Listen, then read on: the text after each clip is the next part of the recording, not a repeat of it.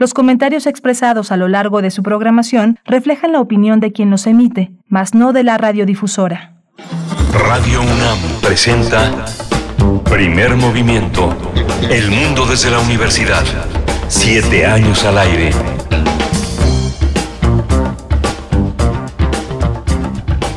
Muy buenos días, buenos días, bienvenidos, bienvenidas a esta emisión de Primer Movimiento de jueves, jueves doce de agosto de dos mil veintiuno, son las siete con cuatro minutos de la mañana. Iniciamos esta emisión también con el enlace que hacemos cotidianamente con la Radio Universidad en Chihuahua a través del ciento cinco punto tres, el ciento seis punto nueve y el ciento cinco punto siete. Buenos días a todos y a todas. También si nos escuchan en eh, doble u doble u doble u punto radio punto unam punto m x, igualmente por supuesto en el noventa y seis punto uno de la frecuencia modulada y en el ochocientos sesenta de A M. Saludo a quien se encuentra en cabina, Arturo González, esta mañana en los controles técnicos, en compañía de Violeta Berber en la asistencia de producción, Miguel Ángel Quemán en la conducción de este espacio. ¿Cómo estás, Miguel Ángel? Qué gusto saludarte esta mañana. Hola, Berenice Camacho, buenos días. Buenos días a todos nuestros radioescuchas. Le damos la bienvenida también a la gran radiodifusora, la Radio Universitaria de Chihuahua, que todos los días nos conectamos de seis a siete de la mañana en las frecuencias de Ciudad Cuauhtémoc, Ciudad Juárez y Ciudad de Chihuahua. Tres ciudades que tienen una programación, cada una de ellas autónoma, pero que hacen, hacen un esfuerzo en común por llevar la universidad sin muros a todas las comunidades de ese gran estado de Chihuahua. Hoy vamos a tener un menú interesante, vamos a tener, como todos los años, el Festival Macabro.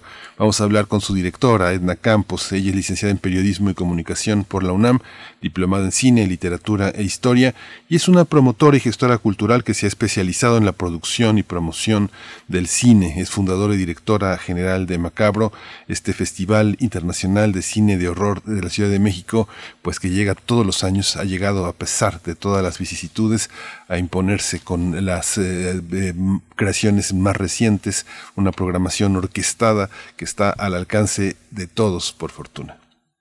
Por supuesto, y después tendremos la participación de la doctora Gloria Delgado Inglada para hablar en nuestro Observatorio Astronómico de las Perseidas. Gloria Delgado es investigadora del Instituto de Astronomía de la UNAM, es jefa de la Unidad de Comunicación y Cultura Científica, igualmente de ese Instituto de Astronomía en la UNAM.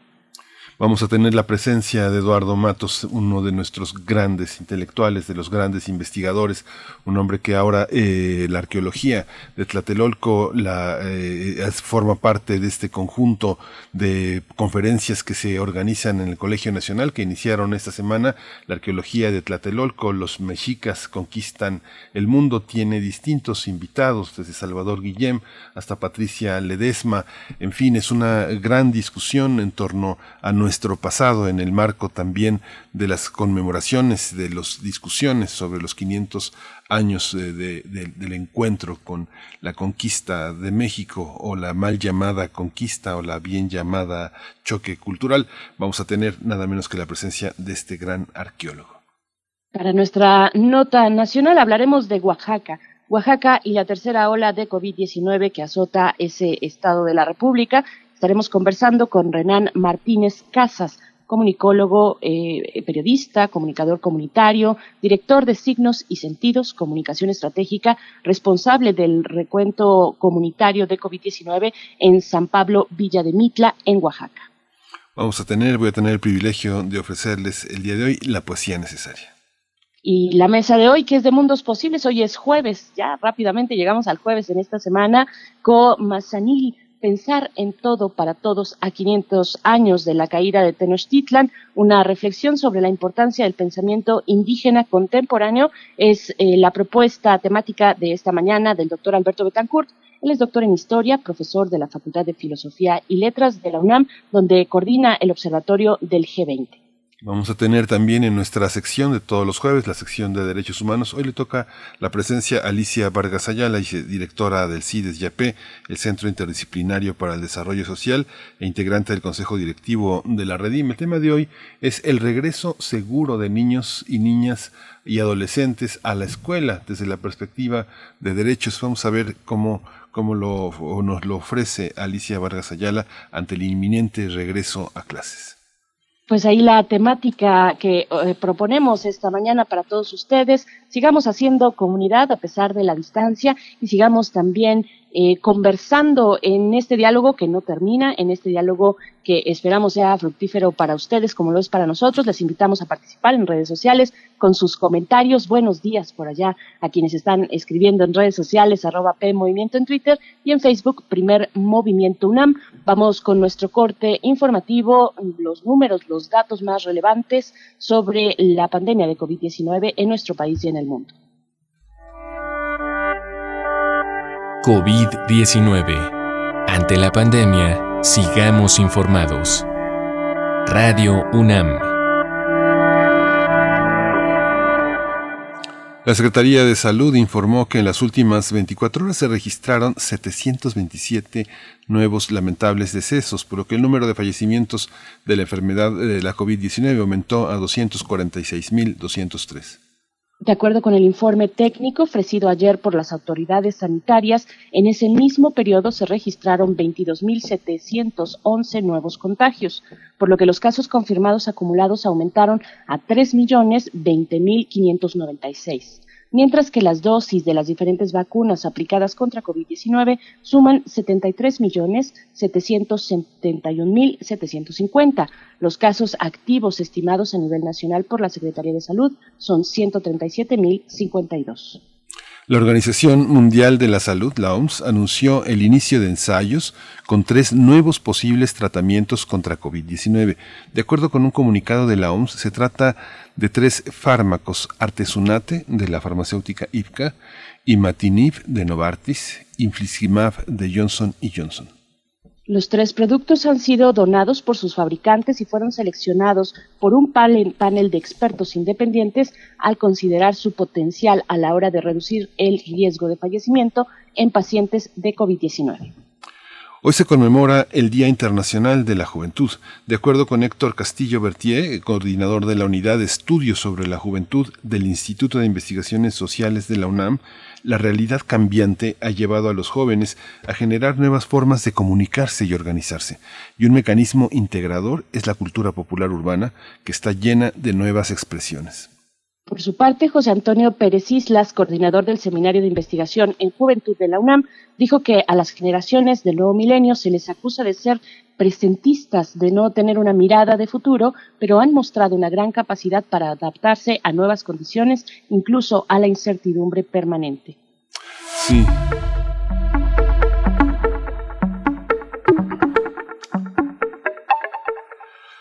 Sí, en las recomendaciones culturales tenemos hoy eh, Transfrontera, que es eh, la iniciativa de Música UNAM para difundir proyectos musicales generados en distintas partes del mundo. Va a arrancar este jueves esta nueva, este nuevo ciclo, ahora dedicado a Colombia, bajo la curaduría de Santiago Gardeazábal.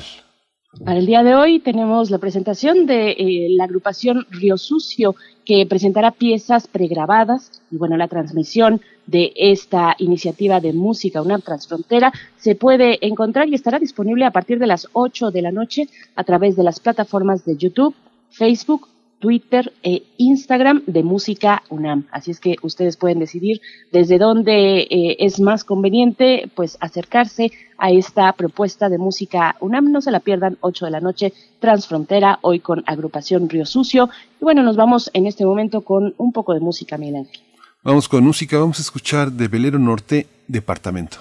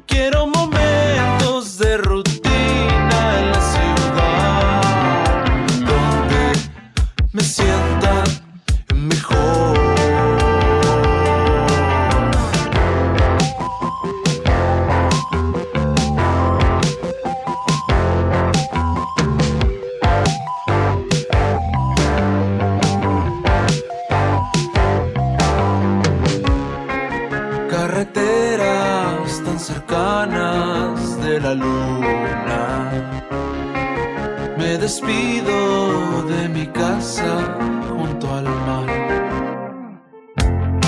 Veo que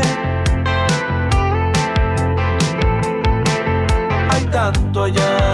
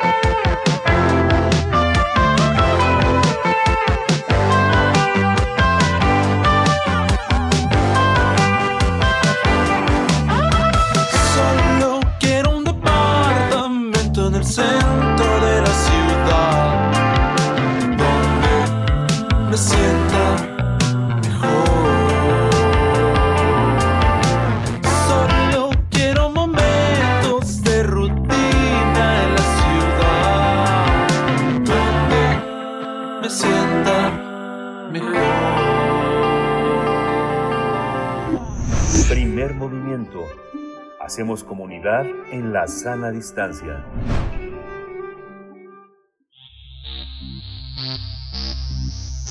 De festivales, ferias y más. Recomendaciones culturales. Ya inicia eh, la vigésima edición de Macabro del diecinueve al veintinueve de agosto. Eh, la inauguración se va a transmitir vía streaming, aunque durante once días se podrán eh, disfrutar diversos, diversas actividades, tanto en sedes virtuales como físicas. Macabro, Festival Internacional de Cine de Horror de la Ciudad de México, es el primer y más experimentado festival de cine de género del país. Fue creado en el año dos mil dos por su directora Edna Campos y por Arturo Castelán. Desde entonces se ha conformado como un espacio para la exhibición, rescate y difusión del cine de horror independiente. Este festival se ha colocado como una cita obligada para quienes disfrutan del cine y para el público que quiere entrar en contacto con esta cultura audiovisual del horror, sus creadores, sus diversas manifestaciones, tanto en lo nacional como en lo internacional. Esta edición número veinte estará conformada por ciento nueve títulos, cincuenta y un largometrajes y cincuenta y ocho cortos. dieciocho de estos largos forman parte de la selección oficial internacional de largometraje de horror y dieciséis del lar- largometraje iberoamericano de horror. Este año se van a conmemorar, se conmemoran ya los noventa años de Drácula, la película de Todd Browning, que inició la serie de cintas clásicas de monstruos del Universal Pictures. Por ello habrá una función el domingo veintinueve de agosto en la Cineteca Nacional. Como parte del homenaje al cine de vampiros, se hizo un spot inspirado en la película The Lost Boy, Los Chicos Perdidos. La idea, el guión y la dirección es de Sharon Toribio y de Mauro Babún, y la, protagoni- la protagonizan Tania Luna y Octavio Mier. Vamos a conversar sobre esta vigésima edición de este festival y hoy está con nosotros Edna Campos. Ella es licenciada en Periodismo y Comunicación, es promotora y gestora cultural especializada en producción y promoción del cine y es la fundadora y directora general de, Maco- de Macabro, Festival Internacional de Cine de Horror de la Ciudad de México. Eh, bienvenida Edna Campos, felicidades por estos veinte años. Hola, buenos días. Qué gusto estar con ustedes y con toda la audiencia que los escucha todos los días. Gracias. Gracias, Edna Campos. Te saludamos Miguel Ángel Quemán y Berenice Camacho. Pues para hablar de, pues cuéntanos un poco estos veinte años, qué significa llegar a este momento. Ya son dos eh, ediciones de Macabro, pues en estas condiciones de pandemia, distinta supongo la anterior, la del año pasado a, a esta. Ya tenemos otras condiciones, digamos, pero cuéntanos un poco, pues, qué ha significado este camino de veinte años para Macabro. Bueno, ha sido un camino en el que, pues, el festival ha sido ha estado en constante crecimiento. eh, desde bueno los el, el año dos mil dos, en que inició como una eh, pequeña muestra de cine de terror independiente, de películas de culto, eh, de cine eh, que no se podía ver eh, de otra far, de otra forma. Pues bueno, eh, ha, ha ido creciendo, ha ido ganando eh, el apoyo institucional, el apoyo de pues algunas marcas privadas, eh, de colaboradores, de eh, pues eh, muchas muchas eh, eh, instituciones, y pues ya un reconocimiento internacional, ¿no?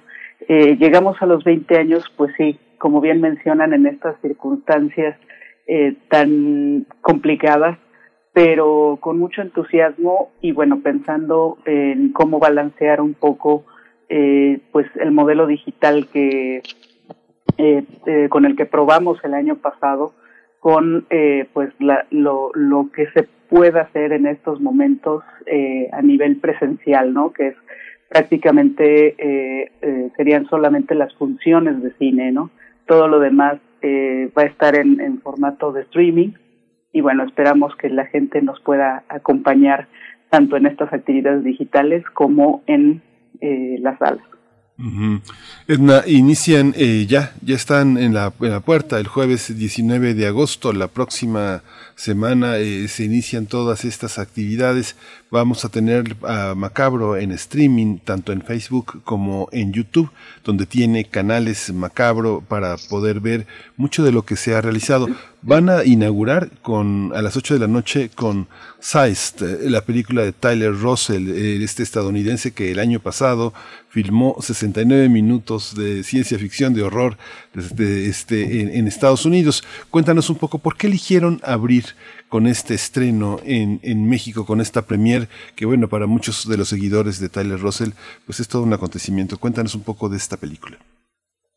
Bueno, eh, en realidad no la estamos eh, manejando realmente como una función de apertura, uh-huh. debido a, a justamente a todo esto de, de pues ahora sí que de la pandemia, y que eh, vamos a hacer la, la inauguración por streaming, pero consideramos que la película es eh, una, una eh, opción ideal para eh, que la gente sepa que el festival va a ir a pasarla eh, bien, que los fans del género van a ir a encontrar pues eh, mucho de lo que eh, siempre buscan, que es eh, esta oferta que bueno que tiene eh, ciertas películas eh, un poco escatológicas, como es el caso de esta, pero también van a encontrar horror psicológico, también van a encontrar esto que se le ha denominado recientemente como horror social, eh, van a encontrar el eh, horror comedy, que bueno, también podríamos ubicar a esta película en este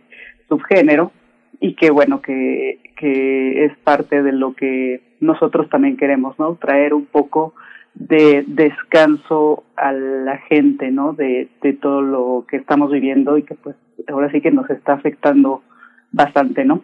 Uh-huh.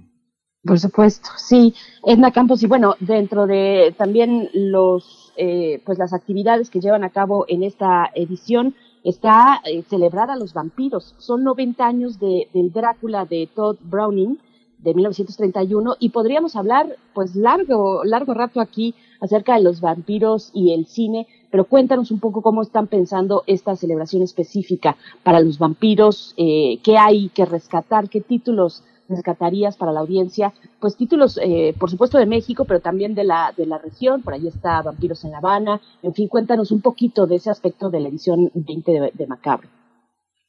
Bueno, eh, lo, lo que quisimos hacer fue, eh, dentro de las posibilidades, presentar eh, este homenaje a, a Drácula. Lo, lo principal, pues definitivamente era eh, que se pudiera ver la película, que se pudiera ver en un formato eh, profesional, ¿no? Y que, que eh, fuera esta gran oportunidad para la gente que nunca la ha podido ver en pantalla grande, pues eh, que, que, lo, que lo pudiera hacer, ¿no? Entonces, de esta manera, pues, eh, logramos eh, que, que se presentara este clásico en un formato de D C P, eh, en muy buen, muy buena calidad. Eh, eso será el eh, prácticamente como la última función del festival, el veintinueve de agosto. Y, eh, por otro lado, pues, bueno, eh, aprovechamos toda esta eh, posibilidad que nos dan lo, el formato digital eh, del streaming para eh, platicar con eh, el eh, escritor Baker Stoker, ¿no? Que es eh, uno de los herederos de eh, pues eh, la obra de Bram Stoker, y además, bueno, es descendiente de él, ¿no? Entonces, él va a hablar un poco sobre el personaje, un poco sobre la obra de, de Bram Stoker, y por otro lado, bueno, tendremos con el crítico Eric Estrada una charla que en la cual, bueno, él va a analizar y desglosar el al vampiro cinematográfico, ¿no? Por otro lado, sí tenemos esta este ciclo con T V UNAM, ¿no? En el cual se podrán ver eh, cuatro eh, películas de, de vampiros, entre las que se encuentran eh, La Danza de los Vampiros, eh, tenemos por ahí Nosferatu también, tenemos eh, también en Canal veintidós tendremos eh, la exhibición de Cronos, ¿no? de, de Guillermo del Toro, que, que nos parecía importante eh, no nada más mostrar pues todo lo, lo clásico que se ha hecho internacionalmente, sino también el, el este que pues ya es una de las películas más importantes del cine fantástico mexicano, ¿no? Y por otro lado, pues eh, las que ya mencionan, como Vampiros en La Habana o Near Dark, eh, que es una película de culto realizada por por este por Catherine Bigelow, y que bueno, de alguna manera también es una película clave que le dio eh, la vuelta al a, a cómo se visualizaba el vampiro, ¿no? Entonces, de ahí que eh, tenemos eh, este homenaje pues dividido en estas distintas actividades, para que, bueno, la, la mayoría de la gente pueda acercarse a ello, ¿no? Uh-huh. Dentro de la selección oficial del largometraje iberoamericano de horror hay películas muy, muy interesantes, muy actuales, pero hay una que, que, que destaca interesante, como eh, la antología de la pandemia que dirige eh, Vitar, Fabricio Vitar, Martín Blusón, Guillermo Carbonell, Julio Napoli, varios, varios directores que se han dedicado a, a hacer esta, esta visión, pero hemos hablado en otras emisiones del tema del contagio, pero ahora esta antología de la pandemia ya es una referencia directa. Cuéntanos un poco qué significa esta película y qué significa la idea del contagio a lo largo de un festival donde el horror forma parte de estar contagiado, el miedo es contagioso. Cuéntanos un poco de esta parte, ¿no? Pues bueno, eh, Antología de la Pandemia nació justamente el año pasado eh, a iniciativa de un festival de cine que es Eh, muy cercano a, a nosotros, que es Fantaspoa, que, y, que se lleva a cabo en, el, en la ciudad de Porto Alegre, en Brasil. Y eh, ellos, ellos, bueno, iban a realizar el festival, eh, viene todo el, el, el problema de la pandemia eh, y pues tienen que cancelar prácticamente todas las actividades presenciales. Eh, ya tenían listos a sus invitados, ya tenían todo, y lo que hicieron fue, bueno, ya que no pueden venir, vamos a eh, unirnos de cierta manera. Les propongo que hagan eh, segmentos en su casa con los medios que tienen ahí sobre eh, lo que está pasando, ¿no? Y de ahí que, bueno, en, en tres meses prácticamente eh, ya se tenía esta antología.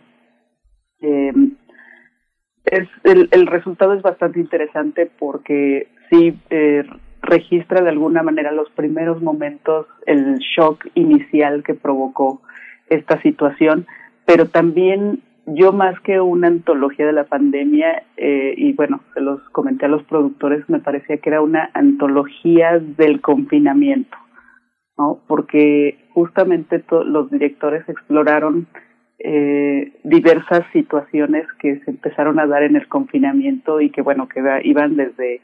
Eh, pues la relación que tienen con el espacio, con su propio hogar, hasta, bueno, cómo veían las cosas hacia afuera, ¿no?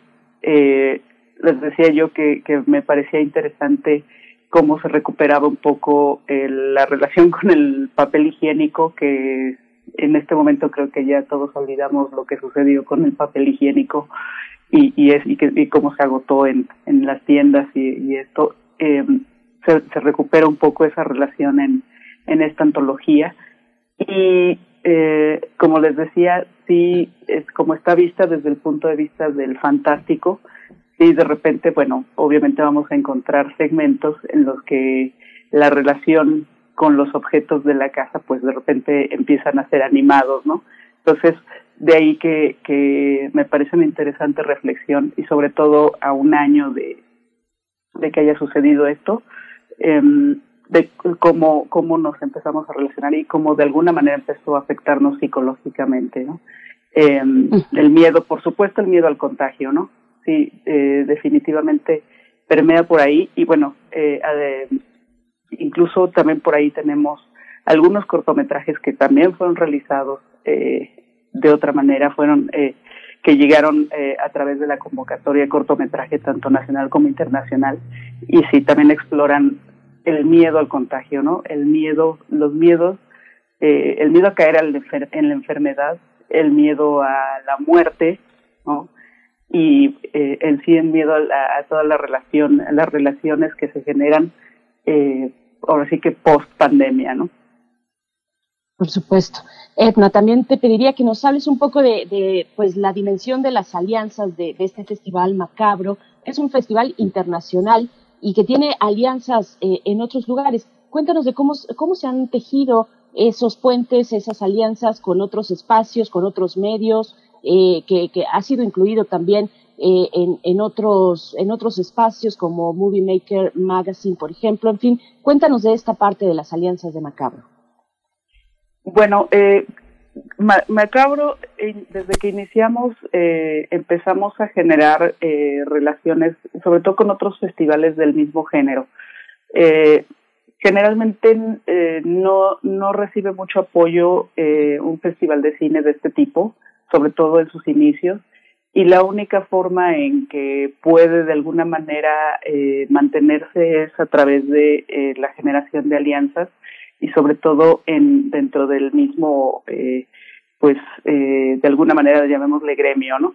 Entonces, eh, desde el principio pues hemos tenido alianzas eh, con, con festivales sobre todo en Latinoamérica, ¿no? Que, está, que, que en su momento estuvieron igual que nosotros y eh, de esta manera pues hemos podido de alguna manera eh, relacionar también con a los directores, ¿no?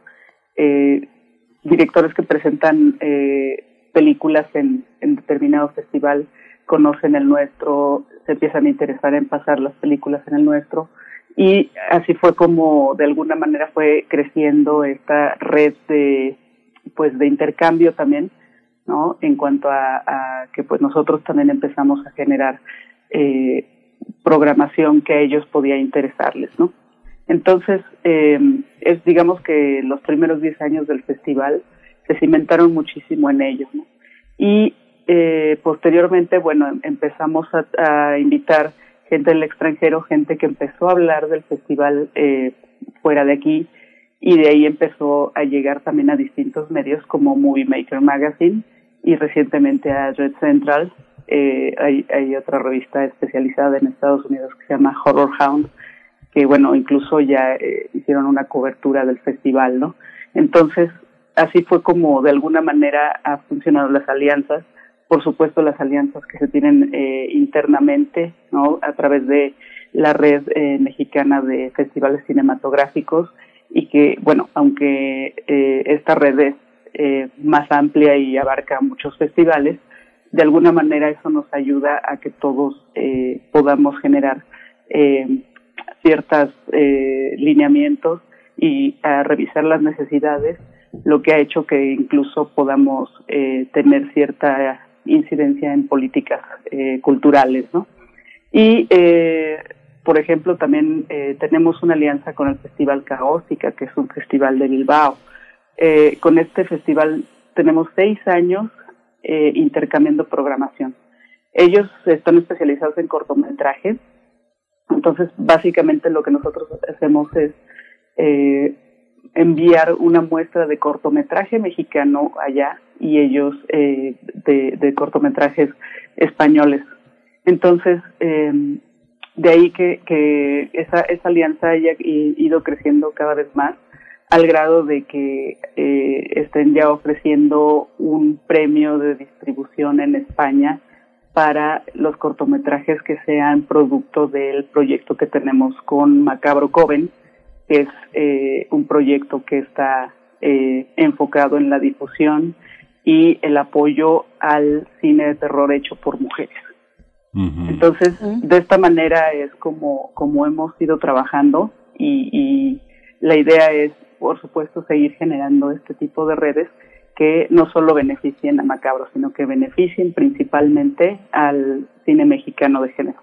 Uh-huh. Justamente van a estrenar de Bitsy Martínez eh, en Macabro Coven, La Última Cena, que fue el cortometraje que produjeron a partir de esta primera convocatoria de cortometraje de horror dirigido por mujeres. Y bueno, va a estar esta, esta, si no recuerdo mal, va a ser alrededor de, al fin, hacia el final de Macabro. Pero bueno, hay una parte académica también muy interesante. Se va a presentar eh, Sangre en el Macabro, que es justamente el parte de la segunda entrega de esta colección de Coupage que hizo el Departamento de Filosofía de la Universidad de Guanajuato, y que es una colaboración que hacen con Amat Escalante, este gran director, este gran cineasta guanajuatense, y el Festival Internacional de Cine de Horror Aurora. Cuéntanos de estas publicaciones, cómo se queda ya la complejidad del festival escrita y, y pensada, tanto en lo académico como en lo ensayístico, en lo intelectual. Cuéntanos un poco de este libro, de esta colección, y hacia dónde, hacia dónde van. Bueno, esta, esta, justo esta presentación eh, se lleva a cabo en, en, en colaboración con el Festival Aurora. Eh, ellos eh, están eh, completamente insertados en eh, como parte, como una de las actividades de la Universidad de Guanajuato, y eh, de alguna manera empezaron a, a, a trabajar con, con, con este, con el Departamento de Filosofía, para eh, la realización de estos eh, pues materiales impresos, ¿no? que que pues buscaban como dar mem- como como dar memoria a ciertas eh, productos fílmicos que pues se consideran de mucha calidad, ¿no? Eh, ellos iniciaron eh, con este con este proyecto eh, imprimiendo el storyboard del cortometraje Cerulia de Sofía Carrillo, que es una posiblemente una de las más importantes animadoras eh, aquí en México. Eh, es un cortometraje de pues que podría ubicarse entre la en, en la fantasía oscura, y eh, pues ella ella hace toda esta animación con con eh, puppets, ¿no? Entonces todo el todo el eh, el storyboard lo imprimieron. La verdad es que es un, un este Un, un un producto increíble, ¿no? Es, es eh, la, la calidad de la impresión y lo, los comentarios eh, que se incluyen en la en, en esas publicaciones son magníficos, y de ahí, bueno, eh, tuvo tanto éxito que, que lo presentamos acá en Macabro, y eh, el, la, la universidad decidió darle continuidad a este proyecto. Eh, Hicieron, hicieron eh, en este, para este año la impresión del guión de Sangre de Amat Escalante, y bueno, eh, pues vamos a presentar esto también eh, justamente con la directora de Docupash, que es Liliana García, y eh, Alejandro Montes, que es el diseñador y eh, además el director de Aurora. Y bueno, ellos eh, lograron que Amat Escalante también pudiera participar en este en esta presentación, ¿no? También será eh, vía streaming, pero la verdad es que eh, sí son son eh, publicaciones que valen muchísimo la pena, y creo que es un trabajo loable en cuanto a que eh, genera la, eh, estos productos eh, que, que de alguna manera son parte de la memoria fílmica de nuestro país ya. Uh-huh. Edna, eh, esta edición es una edición híbrida, habrá proyecciones en sala, eh, y te pregunto qué títulos destacar de esas proyecciones. Dentro de esas entiendo que hay varios estrenos para México, como Bleed With Me, eh, canadiense, esta película canadiense, un thriller de, de horror de Amelia Moses de los dos mil veinte. Cuéntanos un poco de esa selección que estará en sala para pues ir haciendo nuestra agenda con todas las medidas, por supuesto, de, de sana distancia y de seguridad sanitaria, pero cuéntanos de este aspecto, Edna, por favor. Bueno, en salas de hecho se podrá ver el, el, la totalidad de, de la eh, selección de largometraje. Okay. Eh, se podrá ver eh, títulos como Operación Luchador, una película eh, eh, que es un mockumentary que juega con la idea de que un luchador mexicano interrumpió los planes de dominación del mundo de Hitler. Eh, tenemos cine de zombies, por supuesto, eh, una película de Malasia que se llama Zombie Infection y otra otra película que se llama Get the Hell Out, que es eh, muy muy divertida, la verdad. Eh, en el mismo sentido, Benny Loves You, una película que hace homenaje al, al, al terror ochentero y que también eh, pues es uno de los títulos que ha tenido mucha, mucha fuerza en el dos mil veinte. Eh, Keeping Company, que bueno, tiene un comentario bastante interesante sobre eh, las aseguradoras y de alguna manera pues el mundo eh, capitalista, ¿no? Eh, tenemos también eh, Killer Concept, una película que también se hizo en el confinamiento, es una película experimental en la cual el director y otros dos actores eh, en conjunto hicieron todo el guión, hicieron eh, la película, ¿no? Y que de alguna manera también explora eh, pues lo, el confinamiento y eh, desde el punto de vista del el subgénero del slasher, ¿no? Eh, en cuanto a lo, los eh, el, la selección iberoamericana, se podrá ver las películas mexicanas Sin Origen, se podrá ver eh, Mírame, que es un estreno, eh, justamente es un estreno nacional, eh, Aniela, El Hombre Búfalo, que también es un estreno eh, nacional, eh, el estreno eh, eh, mundial de la película colombiana Cólera Morbo, eh, podrá verse también este experimento cinematográfico que es Nocturna, eh, que está dividido en, en dos películas, Nocturna Lado A, Nocturna Lado B. Eh, Nocturna Lado A es una película que que aborda eh, pues eh, la vejez, el miedo a la vejez, el miedo a la locura, el miedo a la enfermedad y eh, que está bueno narrado tradicionalmente como una película eh, de fantasmas, ¿no? Eh, Nocturna Lado B es una película experimental que se hizo al, al mismo tiempo, pero se hizo en otros formatos eh, de cine que son el dieciséis milímetros y el Super ocho. Eh, esto eh, de alguna manera lo que buscó el director fue eh, mostrar lo que estaba pasando eh, cuando veíamos en, en la primera película eh, ciertas ciertas escenas y pues la acción principal, ¿no? Entonces eh, esto se exhibe en la Cineteca Nacional y eh, además es la primera vez que se exhibe en un festival las dos películas, ¿no? Eh, Nocturna Lado A ya ha tenido un recorrido, pero eh, Nocturna Lado B tendrá su estreno mundial. Entonces es una oportunidad para, eh, de alguna manera, recuperar lo que es la experiencia cinematográfica en la sala, ¿no? Esto es algo que, que es para nosotros es muy, muy importante.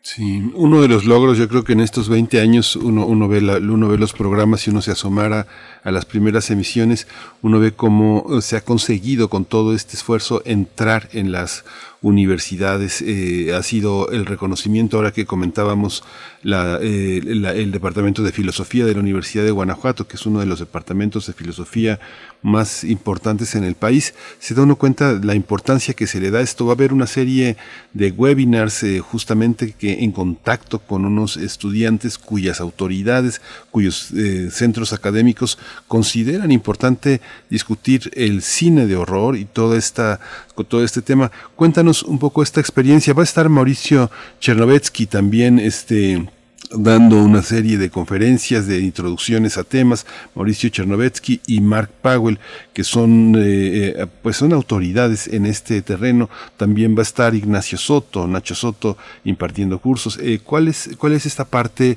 que ha entrado de lleno ya a la universidad para que se discuta este tema y que fortalezca también el cine, el cine de horror dentro de las asignaturas de las artes del cine en las universidades, Edna? Bueno, eh, nosotros eh, es, eh, creamos un, un eh, proyecto dentro del festival que es el Día Macabro, y es el día en el que nos acercamos a los estudiantes universitarios, ¿no? Que, que acercamos los temas del género y el mismo género al, al, a, los universi- a los estudiantes universitarios. Eh, con con eh, este año trabajamos con eh, la Universidad Latinoamericana, el campus eh, del Valle, para eh, llevarles una charla que estará a cargo de la escritora y guionista Sandra Becerril. Eh, ella va a dar esta charla sobre eh, cómo escribir terror, ¿no? Esto eh, pensando en que eh, la universidad maneja tanto la licenciatura de cine como la licenciatura de comunicación y eh, otra que es eh, sobre espectáculos, eh, eh, eh, sobre producción de espectáculos. Entonces, eh, eh, Edna. Perdón, perdí por un momento. Parece que te había llevado el vampiro. Ahí estás, Edna.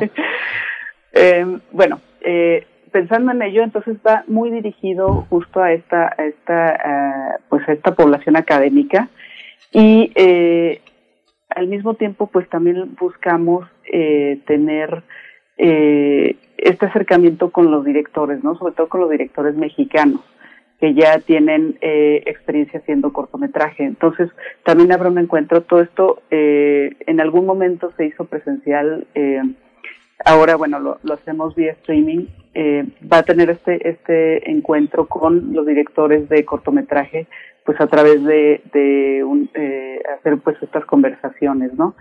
Eh, nos, a nosotros, bueno, sí nos interesa mucho también el, el, eh, hacer estos webinars, ¿no? Como los que ya mencionaste, eh, Mauricio Chernovetsky, Mark, Mark Powell y el productor Ernesto Martínez eh, van a hablar sobre eh, la, el movimiento cripto, ¿no? de la de la criptomoneda y cómo podría eh, pues ayudar a financiar el cine, ¿no? Como una opción o una alternativa para el financiamiento del cine, lo cual, bueno, nos parece que es un tema muy novedoso.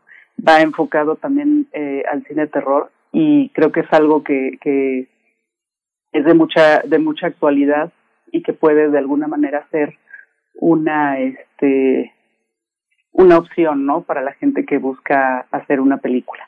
Eh, por otro lado, bueno, tenemos eh, la charla con Nacho Soto que va a hablar sobre eh, cómo de alguna manera cómo se vende una película de género Eh, a través de la creación de los trailers, ¿no? Él es especialista justamente en eso y este y la verdad es que nos parece muy muy interesante, eh, sobre todo para la gente eh, que está involucrada en la creación del género, eh, que pueda que pueda tener eh, la noción de que no solo hay que hacer la película, sino posteriormente ver la manera de que esa película sea vista después y que pueda tener incluso hasta un, un una opción de distribución, ¿no? Bien, pues Edna Campos, solo nos resta pues que nos compartas las coordenadas, las fechas, eh, los lugares, tanto en, de proyección en sala como digitales, las redes sociales de Macabro, Festival Internacional de Cine de Horror de la Ciudad de México. Cuéntanos en pocos segunditos que nos quedan todavía. Bueno, el, el festival estará presentándose en salas de, de la, en la Cineteca Nacional, en la Casa del Cine, eh, tendrá algunas funciones en el Cine Villa Olímpica, estará también en la red de faros, ¿no? Para, para llegar a, a, a, al público de la periferia. Eh, estará también en Puebla, ¿no? Eh, por primera vez estaremos al mismo tiempo que se realiza el festival aquí en la Ciudad de México. También se podrá ver en, en Puebla, en la Cinemateca Luis Buñuel, y eh, bueno, en streaming eh, toda la selección de cortometrajes se podrá ver en Filmin Latino eh, y toda la de eh, largometraje en eh, plataforma cine. Eh, tenemos estas opciones también de los el, el ciclo en T V UNAM de, de vampiros y eh, el estreno de una película eh, mexicana que se llama Patitos Feos, que es un western, ¿no? También eh, de Mauricio Chernovetsky, y eh, Cronos como parte de este homenaje a los vampiros. Eh, la programación muy pronto en macabro punto m x y nuestras redes sociales, macabrofitch, en Twitter, Instagram y Facebook. Pues felicidades, Edna, felicidades por todo este gran esfuerzo. Edna Campos, eh, directora y fundadora de Macabro, Festival Internacional de Cine de Horror de la Ciudad de México. Nos vas a tener muy ocupados, comiéndonos las uñas, pero pues muy felices de, de, de poder entender parte de lo que nos conforma y de lo que y de lo que conforma pues la, la naturaleza de los seres humanos. Muchas gracias y bueno, ahí vamos a estar comentando y sugiriendo toda esta programación tan rica e inabarcable. Hay que hacerlo en comunidad para pasarnos tips, compartir eh, reseñas, compartir anécdotas, así que pues ahí estaremos eh, cerrando filas contigo y haciendo comunidad con Macabro. Muchas gracias. A ti, Edna. Hasta pronto, Edna. Pues bueno. Vamos a ir, vamos. Astronomía. ¿Sí? Astronomía, porque ya viene nuestro observatorio astronómico. Vamos con música. Vamos. Vamos con música. La música es La Barranca. Astronomía.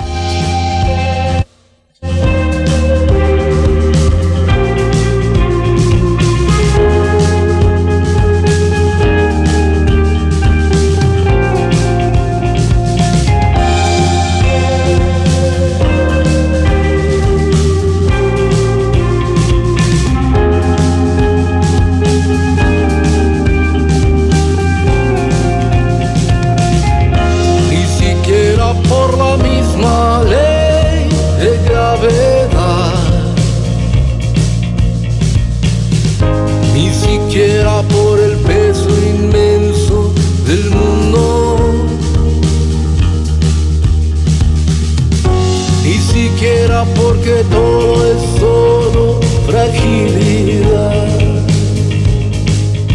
Esta noche se derrumba, más fugaces que un atardecer frente al mar, tan fugaces como aquella estrella que cruza. Las canciones cobran vida nada más, mientras alguien las escucha.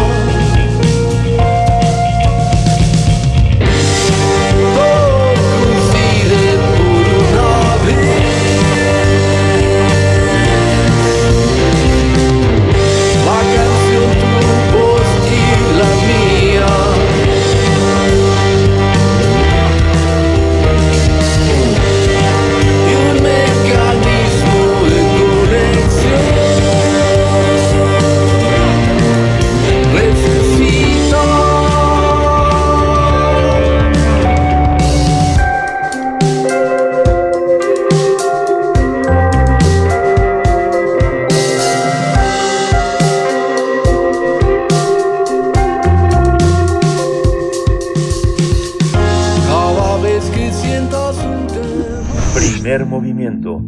Hacemos comunidad con tus postales sonoras. Envíalas a primer movimiento unam arroba gmail punto com. Del brazo de Orión al universo. Observatorio Astronómico. Y estamos eh, listos para el Observatorio Astronómico con la doctora Gloria Delgado Inglada. Ella es investigadora del Instituto de Astronomía de la UNAM y es jefa de la Unidad de Comunicación y Cultura Científica en este instituto. El tema de hoy es las Perseidas, que también se conocen como las lágrimas de San Lorenzo. Bienvenida, Gloria Delgado Inglada.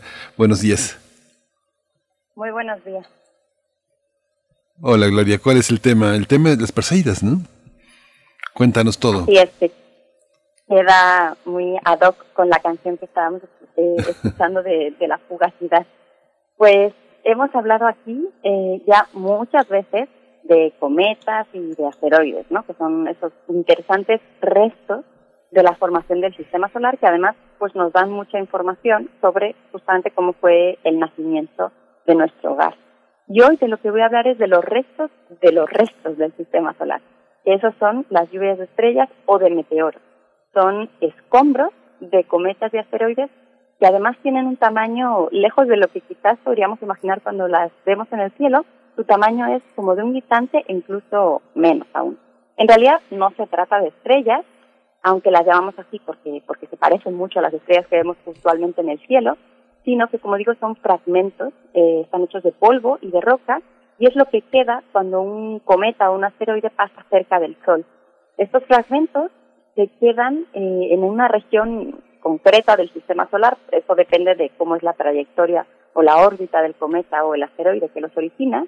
Y entonces, como la Tierra pasa periódicamente por estas zonas, a medida que va dando sus vueltas alrededor del Sol, pues estos fragmentos entran en contacto con la atmósfera terrestre y se encienden por la fricción. Y entonces los vemos como si fueran estrellas, pues como digo, eh, no lo son.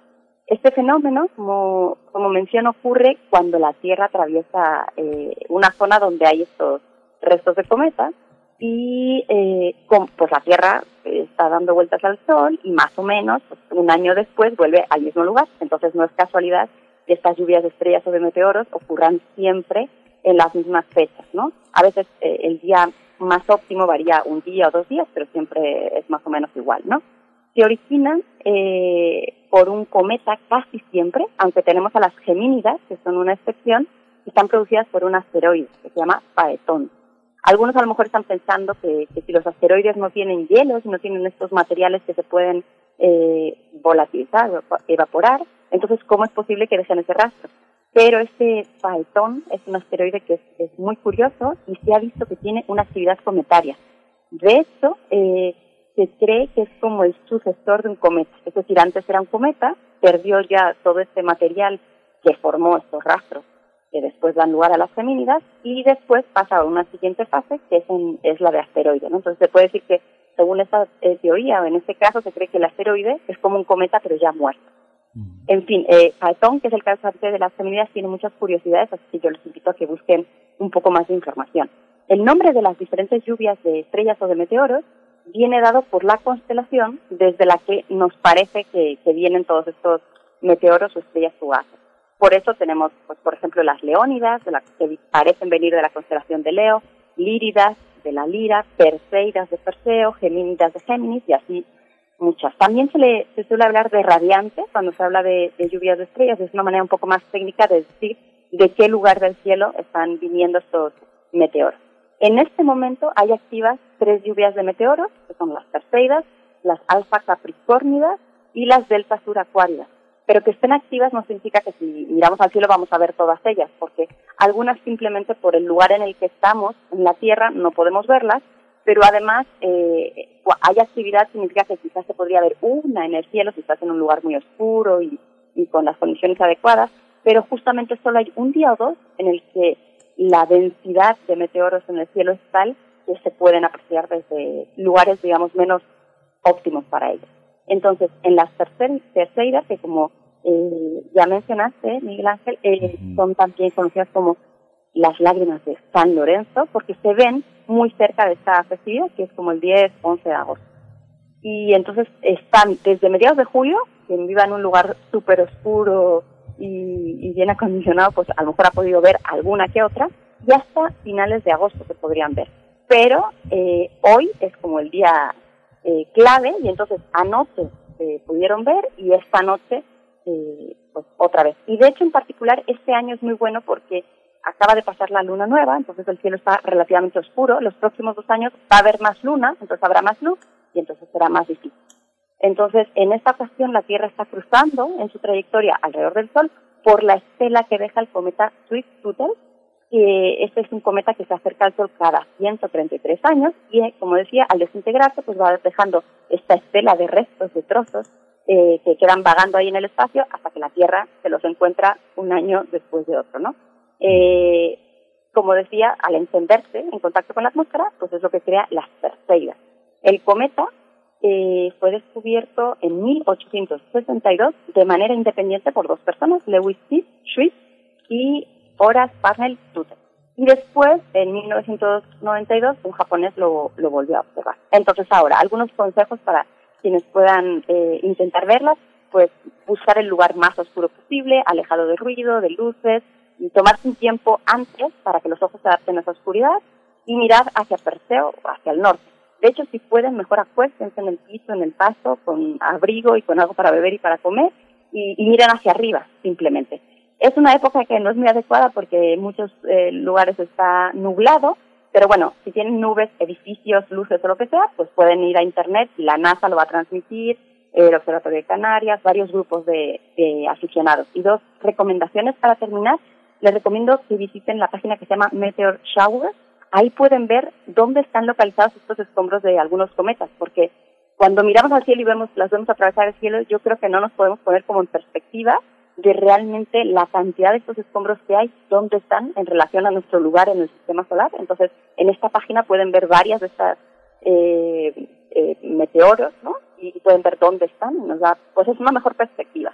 Y la otra recomendación es que busquen un proyecto de ciencia ciudadana que se llama Contadores de Estrellas, que lo que quiere es que todas las personas ayuden a contar meteoros y manden eh, a una página cuántos han podido ver, y esto va a poder dar a los científicos una mejor idea de cuántos se observan por, por hora, es decir, de la densidad de esta estela de cada uno de los cometas. Con esto, pues siempre se tiene más información para entender mejor la actividad de los cometas y para, eh, algo curioso, prever si en algún momento pueden llegar a ser una amenaza para los satélites terrestres.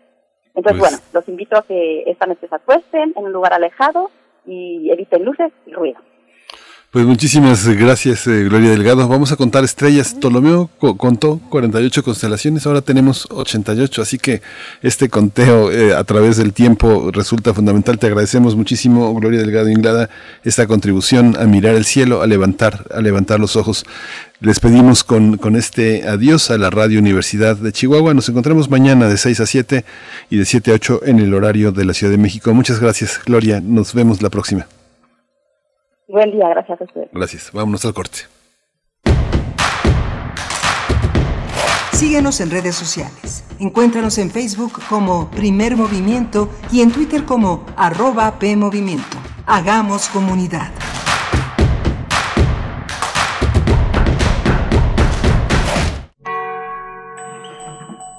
Entra en los archivos sonoros olvidados, extraños, ocultos o poco conocidos, que reviven a través de Gabinete de Curiosidades, un espacio de sombras sónicas del tiempo, con Frida Rebontulet y sus almas hercianas, todos los domingos a las catorce treinta horas, Radio UNAM, Experiencia Sonora.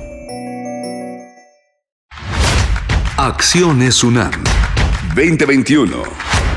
Para enfrentar esta pandemia, las facultades de Psicología, Medicina y otras entidades académicas de la UNAM pusieron en marcha el programa Mi Salud También es Mental ante la COVID diecinueve, que brinda atención psicológica de primer nivel a distancia para toda la población que lo requiera durante esta emergencia sanitaria. Han sido atendidos ya decenas de miles de pacientes. Acciones UNAM.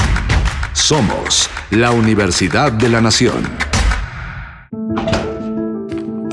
Esto es violencia política en razón de género. Estás exagerando. Estas cosas pasan desde siempre. ¿Violencia política? No sé. Mejor que te guíen quienes saben. Consulta la guía para la prevención, atención, sanción y reparación integral de la violencia política contra las mujeres en razón de género en igualdad punto ine punto eme equis. También puedes escribir a uve pe ge queja arroba ine punto eme equis. Contamos todas, contamos todos. I N E.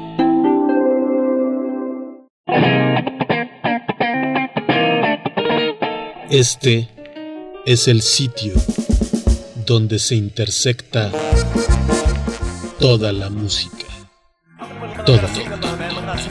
Intersecciones. Encuentros de la fusión musical. Todos los viernes a las veintiuna horas por el noventa y seis punto uno de F M. Radio UNAM. Experiencia sonora. Sabes hablar en público, pero no decir lo que se te venga a la mente, sino lo que quieres decir. Saludamos, pues. Transmite tus conocimientos con una buena ponencia. Aprende la técnica. Inscríbete al curso de Oratoria y Dominio de la Voz en línea.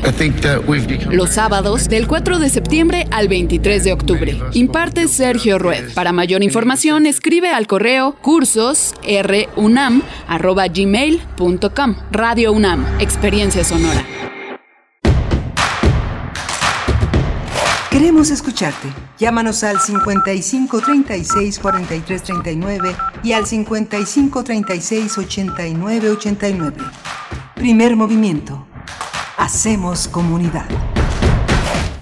Hola, buenos días. Ya son las ocho de la mañana con cuatro minutos de este jueves doce de agosto. Estamos en la cabina Arturo González eh, con Frida Saldívar en la producción ejecutiva, Violeta Berber en la asistencia de producción y bueno, todo el equipo a sana distancia como mi compañera Berenice Camacho. Berenice, buenos días. Buenos días, buenos días Miguel Ángel Quemán.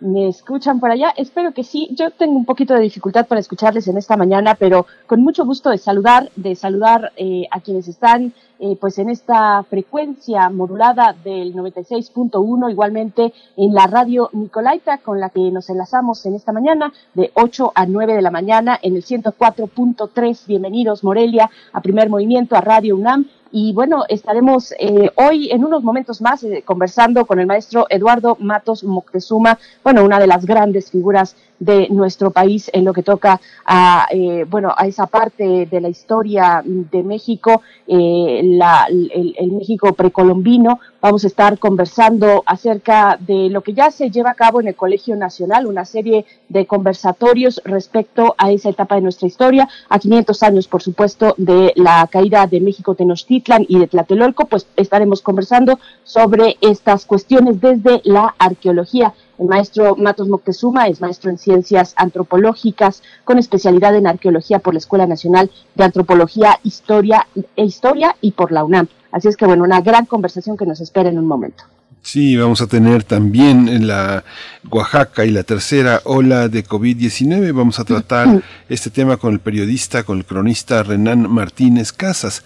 Él es comunicólogo, periodista y comunicador comunitario, director de Signos y Sentidos, Comunicación Estratégica y responsable del recuento comunitario de covid diecinueve en San Pablo, Villa de Mitla, Oaxaca. Así que va a ser interesante escuchar su versión de primera mano de todo lo que está pasando en este estado tan entrañable, tan golpeado y tan, eh, y, y, tan y, y tan abandonado en muchos sentidos por las propias autoridades que deberían de cobijar esta, esta enorme tragedia que no para desde el temblor de dos mil diecisiete.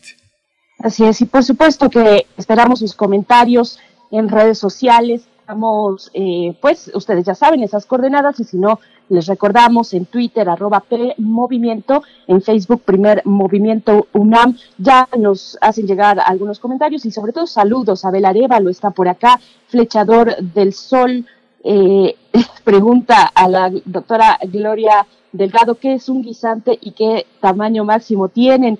Eh, R. Guillermo también está por acá hablando de vampiros. Los vampiros se han relacionado con lo sofisticado y sensual, por ejemplo, la irreverencia, la irreverente película El Vampiro Te por ocho de mil novecientos ochenta y nueve, eh, y pregunta si está incluida en este festival. No, creo que no lo está, pero bueno, de verdad que va a ser una selección muy interesante la del de, Festival Macabro. Recuerden, del diecinueve al veintinueve de agosto, o sea, ya a pocos días estamos de poder disfrutar.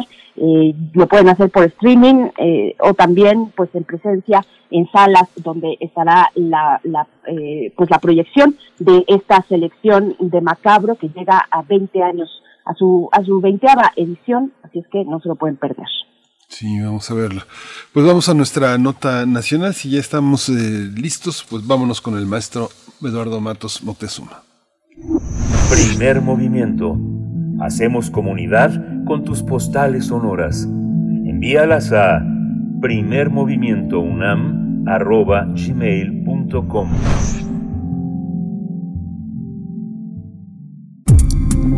Nota del día. Tenochtitlán eh, era el asiento del Imperio Mexica en la ahora denominada Ciudad de México. Tlatelolco, también mexica, se fundó, pero al norte, como un emporio comercial. En el caso de la arqueología, más de dos siglos de hallazgos en el centro de la capital han permitido descubrir monumentos relevantes que ayudan de manera significativa a conocerla. Ambas ciudades fueron construidas por el mismo pueblo. Se estima que la primera en mil trescientos veinticinco después de Cristo y la segunda hacia mil trescientos treinta y siete, igualmente después de Cristo. Tenochtitlan era el asiento del imperio político y el lugar asignado, según sus leyendas, por su dios Huitzilopochtli. Tlatelolco surgió por la inconformidad de un grupo de mexicas asentados en la primera, en la primera que deciden trasladarse un poco más al norte, donde se establecieron para crear un emporio comercial. A partir del inicio de ambos centros de poder, se creó una rivalidad entre ellos que culminó en mil cuatrocientos setenta y tres, cuando Tlatoani Axayácatl conquistó a Tlatelolco y este quedó sujeto a Tenochtitlan. Sin embargo, finalmente sus destinos se unirán tras la conquista de mil quinientos veintiuno. Así lo narra el arqueólogo Eduardo Matos Moctezuma, quien coordina y participa en el ciclo de conferencias En busca de Tenochtitlán y Tlatelolco, que se realiza del nueve al trece de agosto. Va a concluir el día de mañana en el Colegio Nacional. Bueno, el propósito de este evento es destacar el papel que la arqueología ha tenido para aportar conocimiento sobre el pueblo mexica o azteca también conocido. Tendremos una conversación esta mañana sobre los aportes de la arqueología al conocimiento del pueblo mexica a propósito de este ciclo de conferencias del Colegio Nacional. Y este día nos acompaña a través de la línea el maestro Eduardo Matos Moctezuma, maestro en Ciencias Antropológicas, con especialidad en arqueología por la Escuela Nacional de Antropología e Historia y por la UNAM. Y pues es un verdadero placer y un deleite poder, poder escucharle esta mañana. Maestro Eduardo Matos Moctezuma, primer, eh, primer Movimiento le da la bienvenida. Muy buenos días. Muy buenos días, muchas gracias. Muchas gracias, maestro Matos Moctezuma. Este ciclo ha sido muy, muy interesante porque ha permitido mirar hacia atrás en este diálogo que usted ha establecido con una enorme cantidad de historiadores y de intelectuales que han tenido la voluntad de apropiarse, de interpretar nuestro pasado. ¿Cómo, cuál es el sentido? ¿Qué le deja este ciclo y cómo se enmarca en la discusión de los quinientos años, maestro?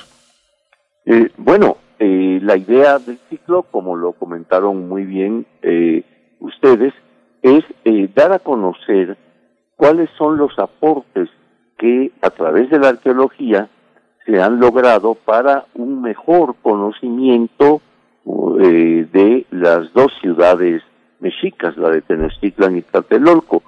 Entonces, ya eh, desde el lunes, que fue la primera charla que me correspondió a mí abrir el ciclo, pues ya di un panorama general desde mil setecientos noventa eh, hasta el momento en que surge el proyecto Templo Mayor eh, y eh, pues como diversos personajes a lo largo de esos más de doscientos años pues han ido aportando su conocimiento eh, para eh, con, pues para saber de este pueblo. Y el día de martes ya le correspondió al doctor Leonardo López Luján también hablar ya propiamente sobre el proyecto Templo Mayor, y nos ofreció ahí diversas eh, eh, una diversa información de lo que se ha ido encontrando a lo largo de cuarenta y tres años, que es lo que llevamos con el proyecto eh, de investigación.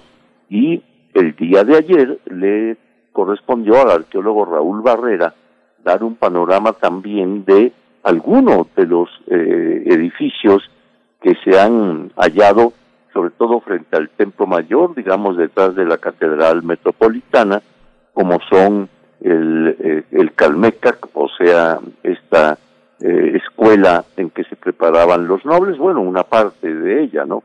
Eh, también el Zompantli, la estructura donde se, se colocaban cráneos de, de decapitados en diversas ceremonias, igualmente el templo de Hecat, que es un edificio, eh, parte de un edificio realmente impresionante, y también junto a él vemos eh, restos de la escalera norte del juego de pelota de Tenochtitlan, y hay otro más que es el Cuauchicalco, ese está casi al pie del Templo Mayor, eh, y es un edificio muy importante que también ha proporcionado una información muy muy rica.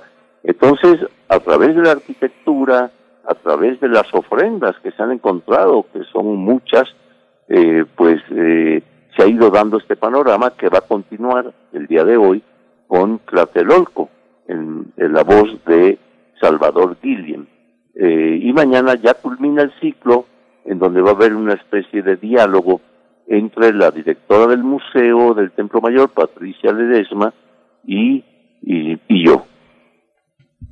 Por supuesto. Maestro Eduardo Matos Moctezuma, bueno, le pediría que nos comparta un poco de, de su eh, de, de, de la conferencia inaugural, Las Dos Piedras, eh, que, que pues nos dan un reflejo muy interesante del México de aquel momento, que nos comparta un poquito de ese contexto. Por supuesto, dirigir a, a la audiencia a que se acerque a las redes sociales del Colegio Nacional, donde ya están estas conversaciones que han ocurrido a lo largo de la semana y las que están por llegar eh, en lo que resta de este ciclo, pero un poquito dar ese contexto para, para tener la dimensión de la importancia de la arqueología eh, eh, en nuestro entendimiento del México del pasado.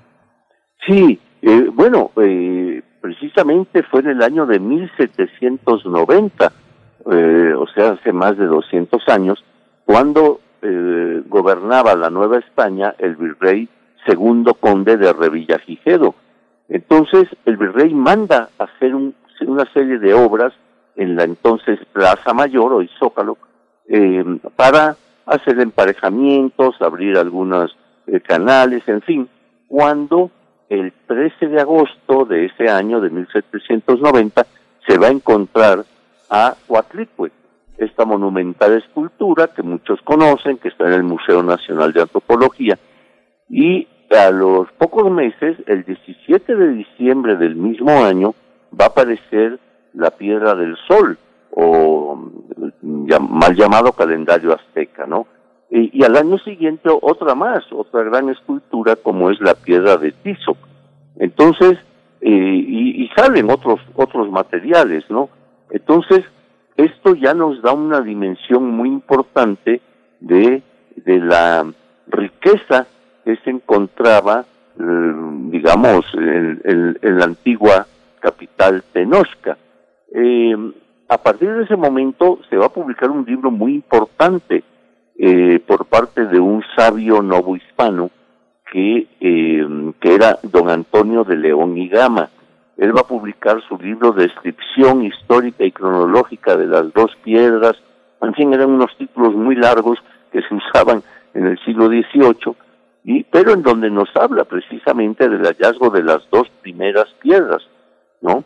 Eh, esculturas. Entonces, eh, ese, pues, diríamos que es el inicio de la arqueología mexica, ¿verdad? Estos hallazgos que yo he denominado el retorno de los dioses, ¿no? Eh, jugando un poco también con la idea de que fue el trece de agosto de, de mil setecientos noventa y fue un trece de agosto de mil quinientos veintiuno cuando Tenochtitlán y Tlatelolco son sometidas por los españoles y miles y miles de contingentes indígenas que lo apoyaban, enemigos de Tenochtitlán. Entonces, pues ese va a ser el, diríamos, el arranque de eh, este conocimiento que se ha ido acumulando a lo largo de los años eh, para llegar al, al Templo Mayor, ¿no?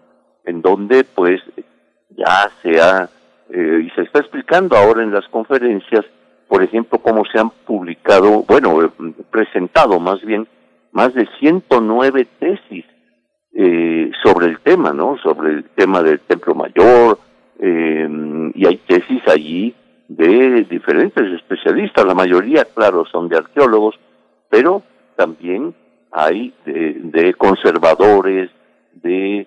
Eh, de arquitectos, etcétera, etcétera, ¿no? Entonces, pues ha producido una información muy rica gracias a la arqueología y las ciencias que la auxilian, ¿no? Como eh, la química, la eh, eh, la botánica, ¿no? La biología, este, eh, la geología, en fin, ¿no? Entonces, ahora pues ya contamos con ese panorama Eh, pues más amplio también gracias al trabajo arqueológico. Uh-huh. Doctor eh, Matos Moctezuma, también está esta labor que ahora usted recuerda con el proyecto del Templo Mayor hace más de cuarenta, de cuarenta años, hace cuarenta y tres años, también ubica una larga trayectoria de un hombre, de un hombre de letras eh, que, que, que usted eh, ha mostrado a lo largo de todos estos años, porque pues hay que decir que eh, su labor ha dignificado, también ha enorgullecido el trabajo del arqueólogo, que parece modesto, que parece de recuento, y lo ha colocado en el centro de una reflexión histórica de interpretación que tiene que ver con otras áreas, con la arquitectura, con la ingeniería, con la, con, con, con la iconografía. ha vinculado estas ciencias que ahora, que ahora presenta como las ciencias auxiliares.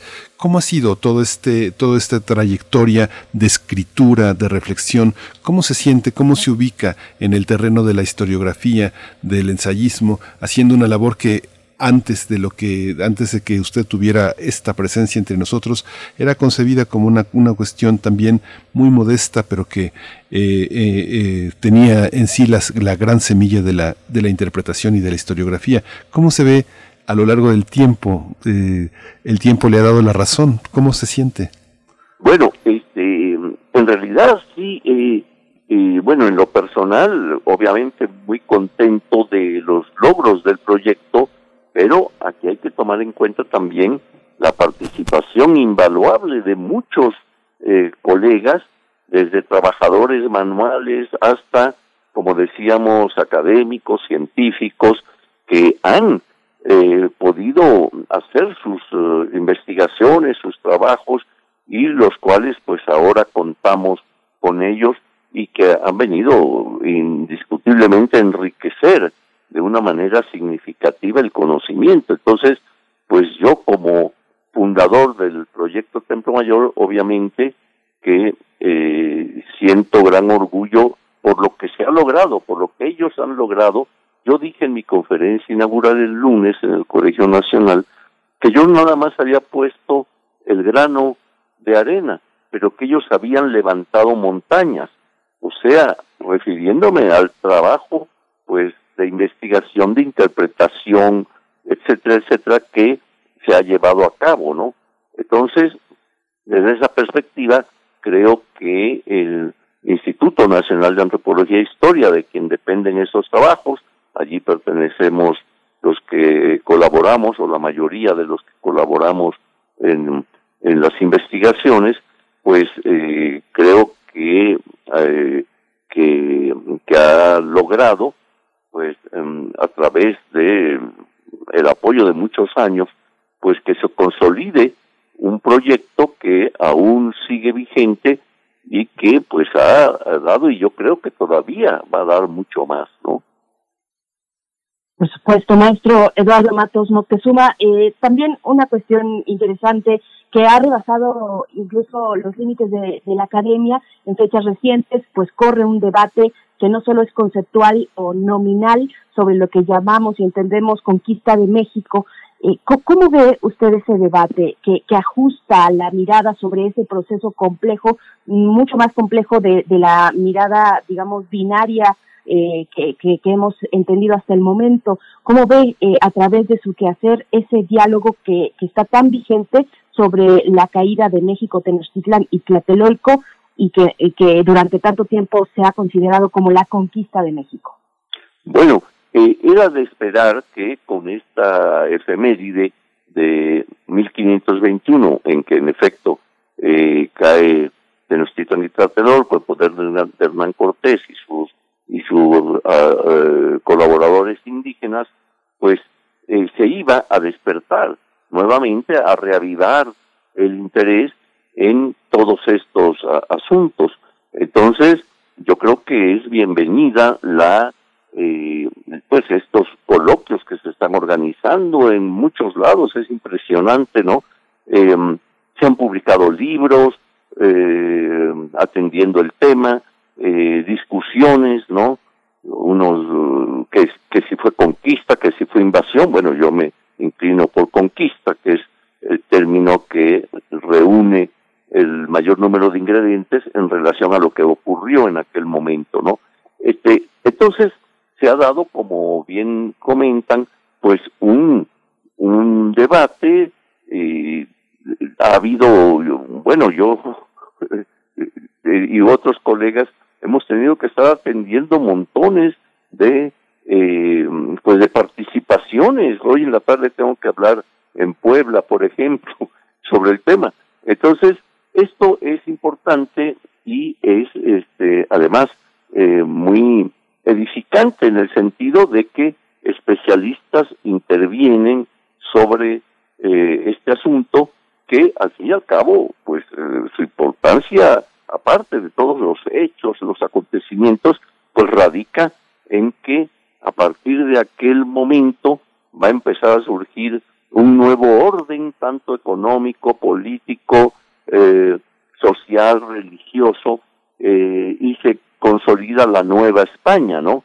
Hasta el momento de mil ochocientos veintiuno, en que ya la independencia, pues, va a, a volver, por cierto, a reivindicar el mundo prehispánico, a grado tal que pone, eh, los insurgentes ponen en la bandera nacional el símbolo de Tenochtitlan, ¿no? El águila parada sobre el nopal.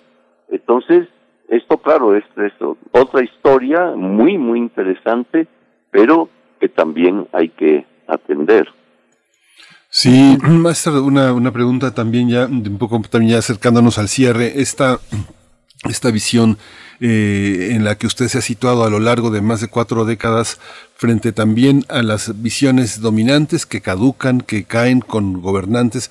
¿Cómo, cómo ha sido la visión del poder de los gobernantes, de los presidentes que usted ha conocido frente a esta, a esta ciencia histórica tan, tan importante? Decíamos, yo recuerdo en aquellos años en la prehistoria que Roberto García Moll, que fue director del I N A H, decía que México era una, una zona arqueológica, pero es una zona arqueológica que necesita muchísimo dinero para para eh, interrogarse. ¿Cómo ha sido la relación con el poder? ¿Qué se ha querido observar? ¿Qué México ha permanecido enterrado, maestro Matos? Bueno, este, obviamente que eh, de estas ciudades eh, como Tenochtitlan, eh, como Teotihuacán, como Monte Albán, etcétera, pues es mucho lo que falta por investigar, ¿no? Y claro, eh, pues poco a poco se ha ido avanzando a lo largo del, del tiempo en el conocimiento de estas culturas mesoamericanas.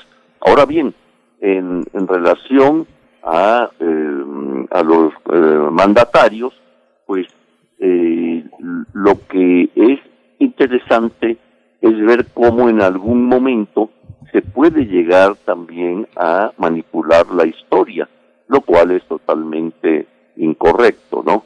Entonces, este, esto no, no, no debe ocurrir, ¿no? Y pero lo estamos viviendo, inclusive hoy, hoy día. Entonces, este, eh, digamos, crear fechas que nunca existieron, eh, el, establecer, el, en fin, una serie de parámetros y de cosas que no se apegan al, a la realidad histórica ni arqueológica, ¿no?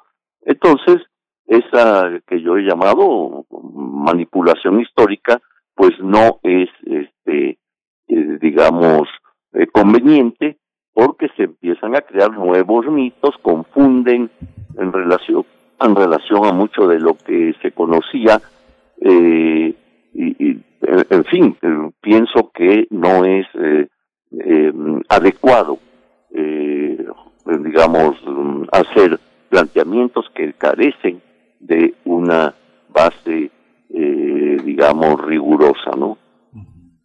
Uh-huh.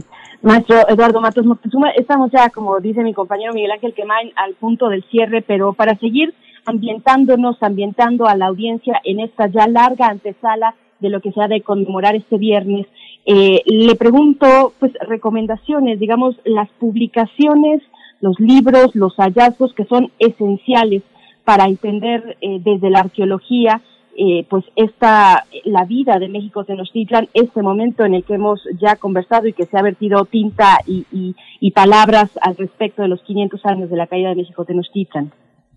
Bueno, cómo no, claro, hay lecturas obligadas, ¿eh? Yo pienso que Bernal Díaz del Castillo, que fue testigo presencial y nos dejó su historia verdadera de la conquista de la Nueva España, es una de ellas, ¿no? Otra es Fray Bernardino de Sahagún, quien nos da toda una visión en base a informantes indígenas de, el, de la, diríamos, de la vida eh, en, eh, en Tenochtitlan, de las deidades, de eh, la economía, en fin, de toda una serie de aspectos. Y también, ya más recientemente, pues tenemos eh, estudios como el de Jacques Cousteau, ¿no?, la, eh, la vida cotidiana de, de los aztecas, en donde, basado en las fuentes históricas, nos da un panorama del, eh, del vivir eh, diario, ¿verdad?, de esta comunidad. Y ya después tenemos estudios importantísimos como los de Alfredo López Austin, ¿verdad? Eh, eh, como los de Miguel León Portilla, y desde luego las más de mil doscientas cincuenta publicaciones entre libros, reseñas, catálogos, guías, etcétera, que han salido a partir del proyecto Templo Mayor.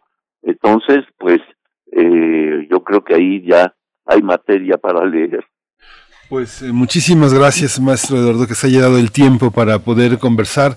Hoy lo vamos a escuchar eh, en el Colegio Nacional de seis a ocho de la noche, y mañana, hoy, hoy el tema es Arqueología de Tlatelolco, eh, sí. en busca de Tenochtitlán, este ciclo, y mañana los mexicas conquistan al mundo, en la que participa con Patricia Ledesma, hoy participa con Salvador Guillem, así que pues le agradecemos muchísimo que se haya dado este tiempo, y bueno, está lleno, lleno de cosas, lo merece, maestro, es uno, es uno de nuestros grandes pilares de la historiografía y la arqueología mexicana, lo abrazamos con mucho cariño, muchas gracias.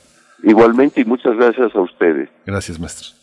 Gracias, hasta pronto, maestro Eduardo Matos Moctezuma. Les vemos, les seguimos en el Colegio Nacional. No se pierdan este ciclo de conferencias.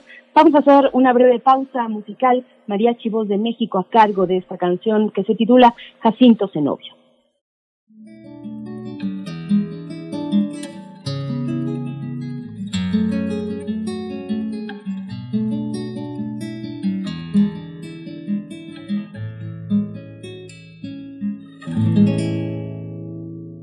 Ingueyaltepec,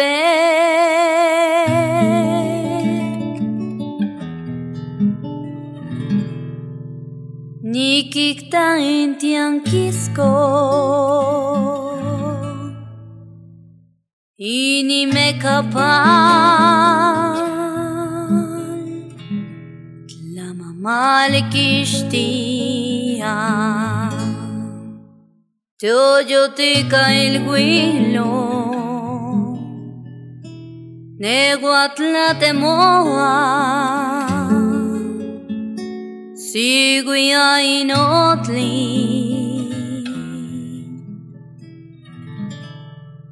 Ihuanquexquitzahuiani,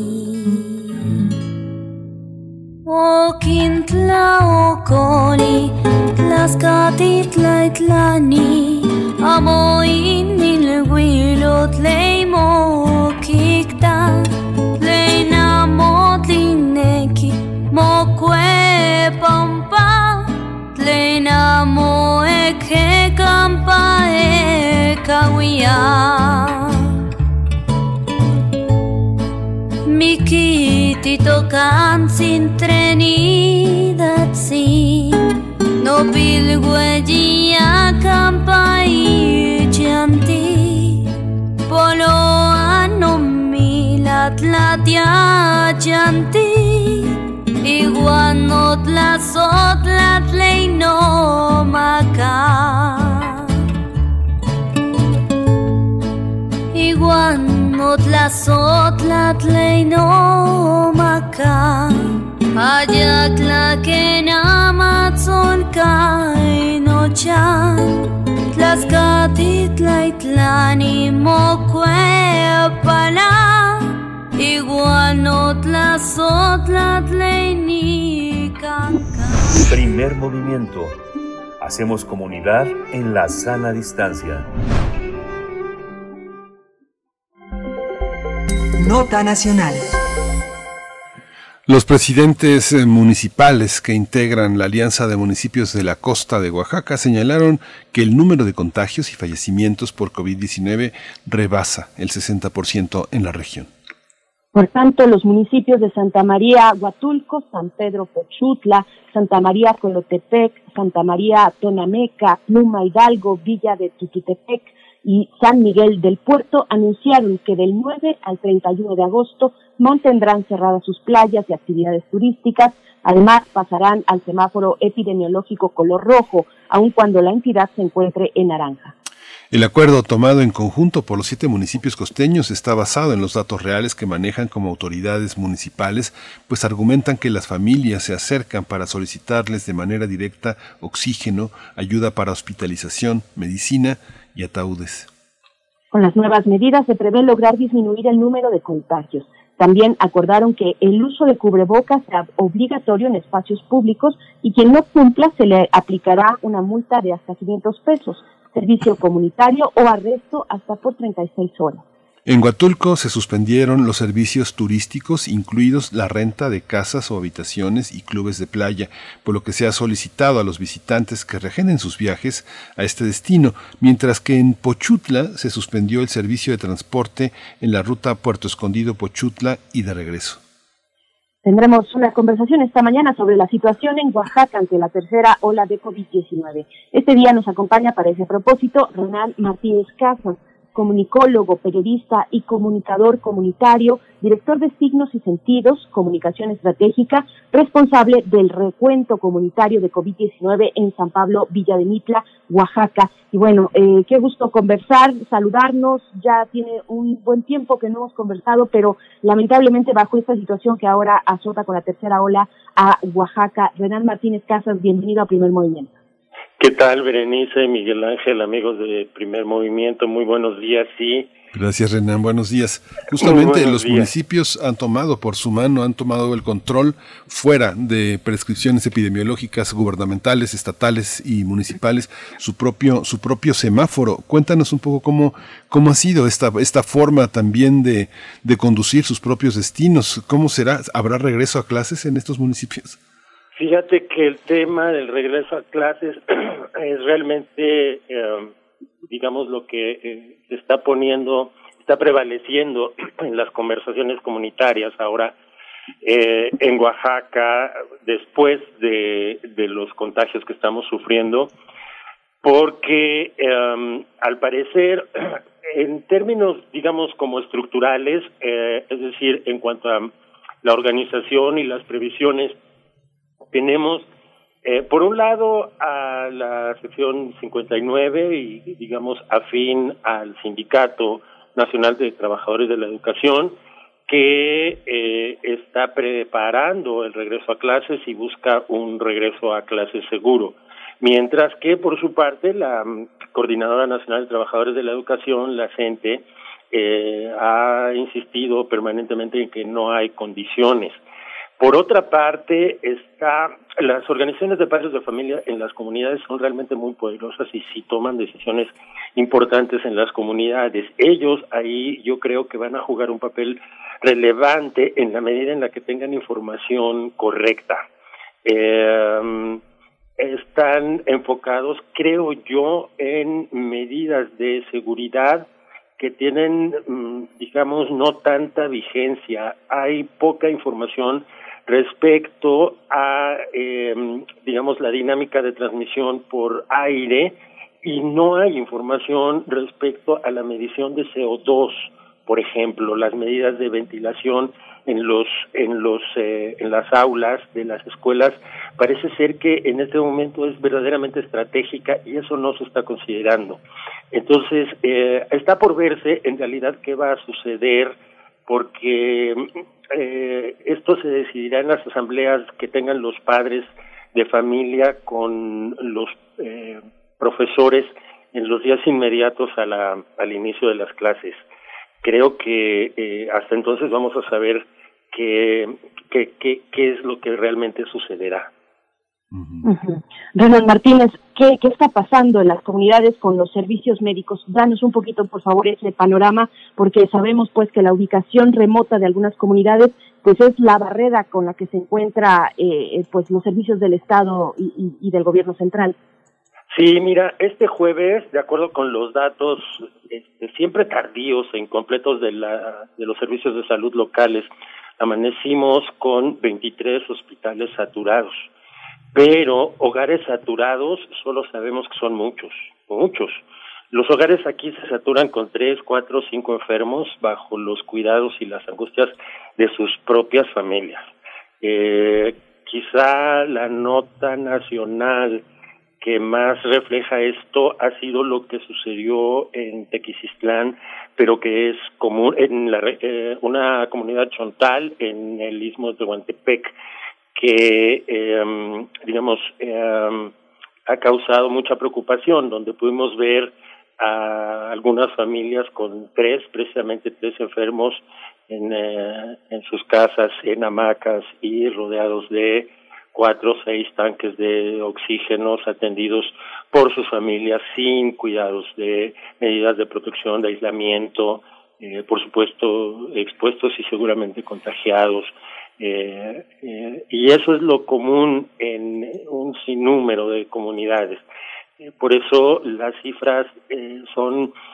Cuando, cuando uno ve las cifras, o por lo menos a mí ya me parece que estoy viendo el nacimiento o el colapso de una estrella, es decir, algo que sucedió hace muchos años en el pasado. Eh, las, eh, los enfermos están en sus casas y cuando toda la familia tiene que guardarse para cuidarlos, lo que realmente cuenta es las redes de solidaridad de compadres, primos, eh, familiares, amigos, que se encargan de acercarles comida, medicamentos, llevar y traer tanques de oxígeno cuando se puede o apoyar económicamente. Y eso tiene a las comunidades en, en una situación de tensión y angustia que se acumula a todo lo que hemos vivido previamente. No hay una sola familia, es decir, digamos, si hacemos algún ejercicio de imaginaciones casi, digamos, no habrá familia que en su entorno cercano no haya tenido en este año en pico de, de pandemia una experiencia cercana, inmediata, de algún familiar o amigo enfermo o difunto, y cargar con ese desgaste de energía y económico ha hecho más difícil y angustiante esta, esta tercera ola, este, aunque hay claridad respecto a que hay menos defunciones, eh, eh, pues también eh, eh, vive con mucha desesperación, ¿no? Uh-huh. Uh-huh. Perdón, eh, eh, hay una parte también que es el seguimiento de contactos, la aplicación de exámenes de antígenos, la prueba P C R. Todo esto se está realizando. Estas, esta, este protocolo ¿tiene lugar en municipios como tan apartados, tan eh, endogámicos? Eh, eh, ¿Esto está sucediendo? No hay una política estatal ni federal al respecto, lamentablemente nunca la ha habido. En, recientemente sí, sí sucede en los municipios, pero es eh, totalmente circunstancial. Eh, en um, López Portillo, una comunidad que creo que está en la Mixteca, no estoy tan seguro, es una comunidad pequeña, también de alrededor de cinco mil habitantes, de estas que nos están golpeando emocionalmente muy fuerte porque han sido comunidades que o no tenían casos o tenían verdaderamente muy pocos casos, este, prácticamente de la noche a la mañana, en cosa de veinte días hubo Eh, ciento sesenta casos confirmados por pruebas rápidas, pero esas pruebas rápidas fueron posibles gracias a una enfermera de la comunidad que estaba viendo muchos casos y de pronto este, tuvo la oportunidad de conseguir las pruebas, aplicarlas, pero ahí en esa comunidad este, pues se estima que hay muchísimos más, eh, quizá mil, las autoridades calculan que hay como mil enfermos, ¿no? Entonces, este, y, y de, en, algo, en algunos otros quizá, digamos, por ejemplo, Juchitán o, o municipios con mayor capacidad de infraestructura, tanto económica como de infraestructura, este, quizá puedan estar adquiriendo algunas, pero no hay una política al respecto. Eh, eso no, no, no ha sido. En la ciudad de Oaxaca, en la capital, sí se estuvieron haciendo pruebas en algún momento, no sé si actualmente, porque en realidad la información oficial ha perdido toda utilidad, porque ya llevamos, es decir, en Mitla tenemos un recuento técnicamente organizado, pero en las comunidades ya los presidentes municipales, las autoridades saben mucho mejor cómo está la situación, la, le están aprendiendo a medir el pulso a la pandemia con sus propios números. Y no sirve, no, no, no es muy útil saber, por ejemplo, precisamente eso, ¿no? Cómo está la la positividad, por ejemplo. Renán Martínez, hay en esto último que comentas, eh, se ha dado atención médica comunitaria, me refiero al traslado tal vez de, de médicos que estén asistiendo a las comunidades, que estén ya involucrados un poco más, desde que lleguen desde la capital tal vez hacia las comunidades, ante esta dificultad, digamos, de trasladarse, de trasladar además a los enfermos en esas condiciones, en, en parajes que no son nada sencillos, sino que son remotos. Eh, está ¿Se está dando esa posibilidad, esa opción? Sí, lo hay, pero eh, es, digamos, son casos aislados, eh, de voluntarios, eh, personas comprometidas con su profesión, con sus comunidades, que forman parte del relato, eh, digamos, anecdótico, eh, hermoso de las virtudes humanas que se manifiestan en estas catástrofes. No es parte de algún tipo de estrategia ni gubernamental ni de asociaciones civiles. Eh, uh, la atención médica, eh, digamos, en ciertas comunidades es, en primera instancia, dependiendo del tamaño de las comunidades, pero digamos, eh, en las comunidades mayoritarias, que podemos estar hablando, como te diría, de diez, quince o cinco mil habitantes, la atención en primera instancia es eh, o la clínica local, que, eh, digamos, no tiene mayores capacidades que el diagnóstico, cuando mucho, y eh, en donde los hay, los médicos particulares, los médicos particulares de los pueblos, sí están jugando un papel fundamental, porque ellos pues sí se están atendiendo, muchos han enfermado, muchísimos han muerto de COVID por atender a, a, a los pacientes. Eh, en muchos casos ellos han tenido que adquirir este eh, tanques de oxígeno o concentradores, que bueno, pues los rentan, y, y bueno, desde luego para quienes tienen acceso a ellos. Eh, que pues eh, afortunadamente son bastantes, pues no ahí cabe cabe cabe quisiera yo hacer una acotación. En el en el asunto económico parece que no estamos realmente tan dañados, pese al problema, digamos, del turismo, pero creo que la lo que nos ha mantenido ha sido las las eh, remesas. Eh, porque hay una cantidad de migrantes eh, importante. Entonces, eh, los médicos particulares quizá por eso han podido jugar ese ese papel, y pues lo otro es en casa. Bueno, siempre están en casa, ¿no? Uh-huh.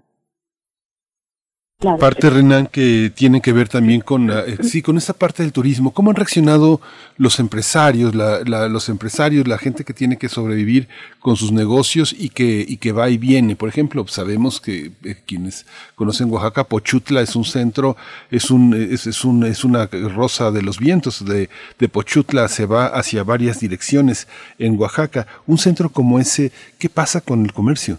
Fíjate que esta situación que reseñabas hace un momento en la introducción respecto a esa región de la costa, a esa eh, ese frente, esa organización de presidentes municipales, es, eh, digamos, un poco revelador de cómo está la situación del turismo en general, porque sí también se sabe de la reacción de los hoteleros, que inmediatamente se pusieron, digamos, en franca rebeldía, y sacaron publicidad, eh, playas abiertas, este, y vamos a, si es necesario, vamos, estamos, en, sacaron un comunicado, por supuesto, señalando eh, que estaban en desacuerdo y que se mantendrían abiertos y que de ser necesario acudirían a los recursos legales. Eh, digamos, es eh, uno de los poderes económicos más fuertes en el Estado, el, sector hotelero de Huatulco, que por supuesto ha sido mermado a lo largo de todo este tiempo, pero es solamente una parte del nicho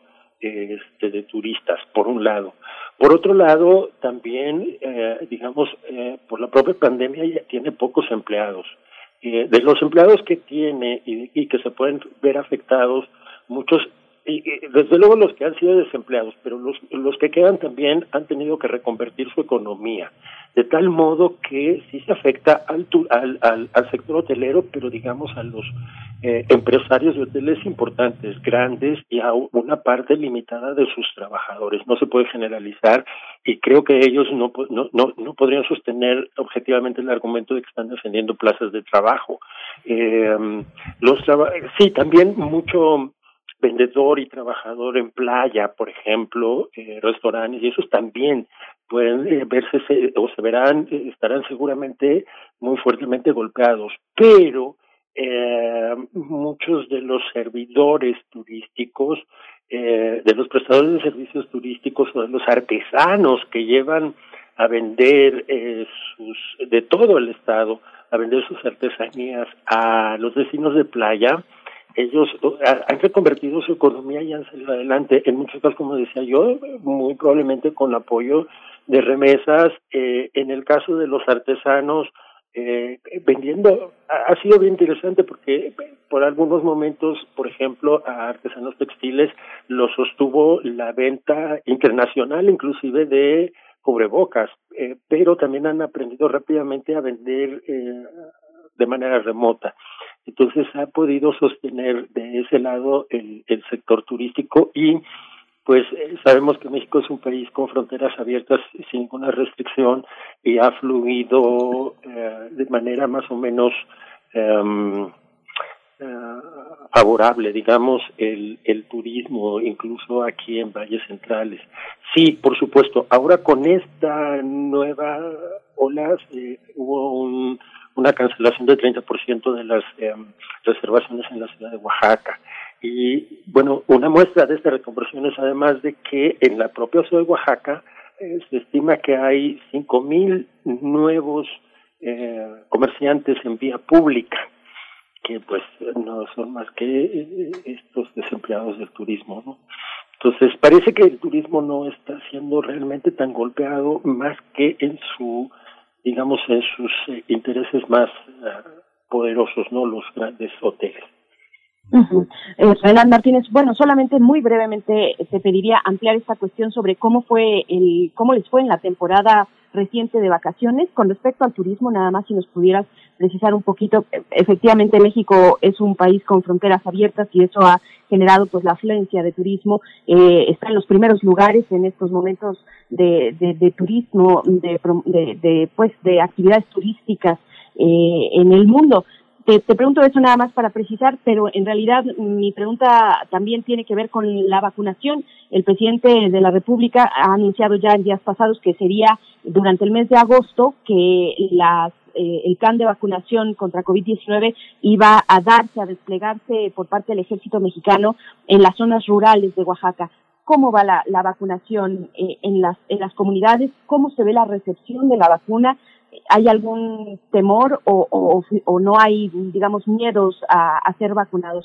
Cuéntanos, por favor, Renán.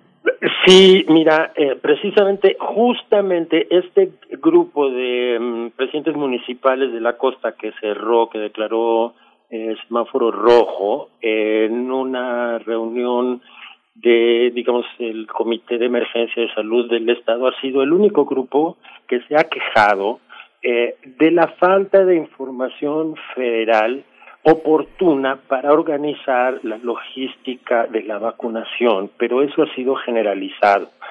Las autoridades municipales están encargadas de la logística y les avisan prácticamente menos de veinticuatro horas antes. Eh, muchas veces eso los lleva a cometer errores de comunicación eh, que generan eh, confusión y esto incidentes. Por otro lado, apenas empezó a um, aplicarse la um, vacunación a través de las brigadas del ejército. Ellos están haciendo um, eh, vacunación con la de una sola dosis de Cancino y eh, la cuestión aquí es de que no lo, lo están aplicando a, a toda la población mayor de dieciocho años de cualquier lugar en el entorno en donde se instalan sus centros de vacunación. Entonces eso también ha generado muchas conglomeraciones y mucha confusión en las comunidades, porque las comunidades dicen, vienen a, comuni- a, a, vienen a, a vacunar a mi comunidad porque vienen de todos lados. Este... y ha generado también, eh, digamos, eh, inconformidad y tampoco permite que los ayuntamientos puedan ir estimando qué porcentaje real de su población ha sido ya vacunada. Por supuesto, también hay personas que se han negado a la vacunación, ya sea por motivos religiosos o ya sea por desinformación. Eh, pero bueno, avanza. Puedo decirte, por ejemplo, que de los de los quinientos setenta municipios se han vacunado a toda la población mayor de cincuenta años, pero, por ejemplo, en la población de cuarenta años, de mayores de cuarenta años, todavía faltan cuarenta y uno municipios. De doscientos setenta municipios ya han sido vacunados eh, personas a partir de los treinta años, pero solamente empezaron apenas el miércoles.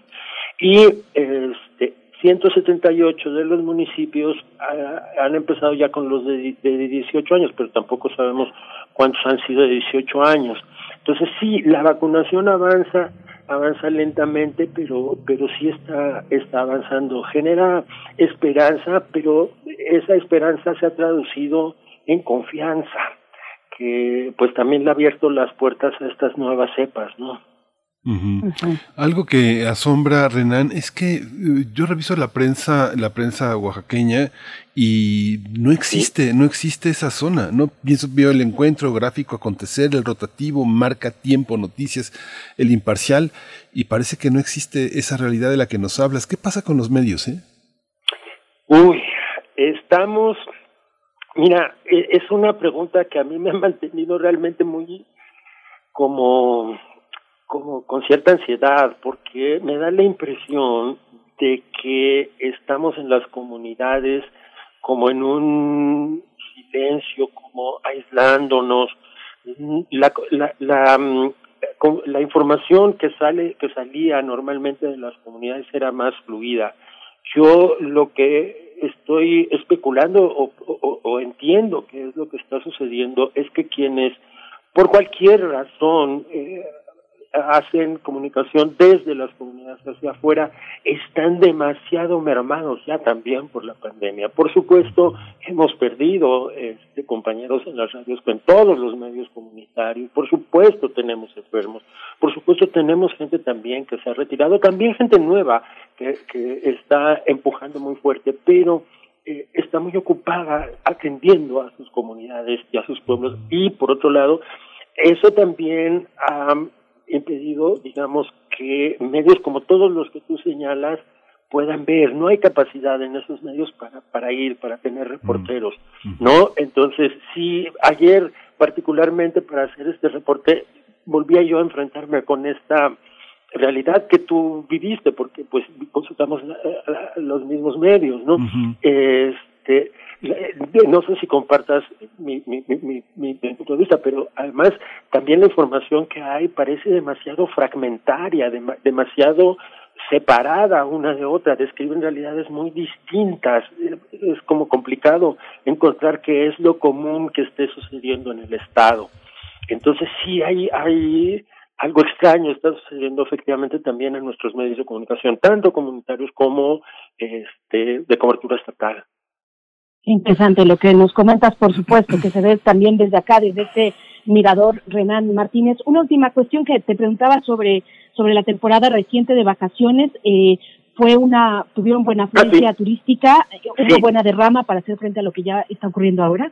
Sí, sí, sí, sí, sí, perdón, omití, omití responder eso. Sí, sí, este, eso sí, claro, ha habido un, una derrama relativamente favorable para el sector turístico hasta el momento, digamos, no, por lo menos da cierta tranquilidad, pero también se ha vivido con mucha angustia porque eh, hay conciencia de que eh, el turismo que está viniendo no no tiene demasiadas, eh, no es demasiado riguroso con los medios de seguridad y que no se le exigen.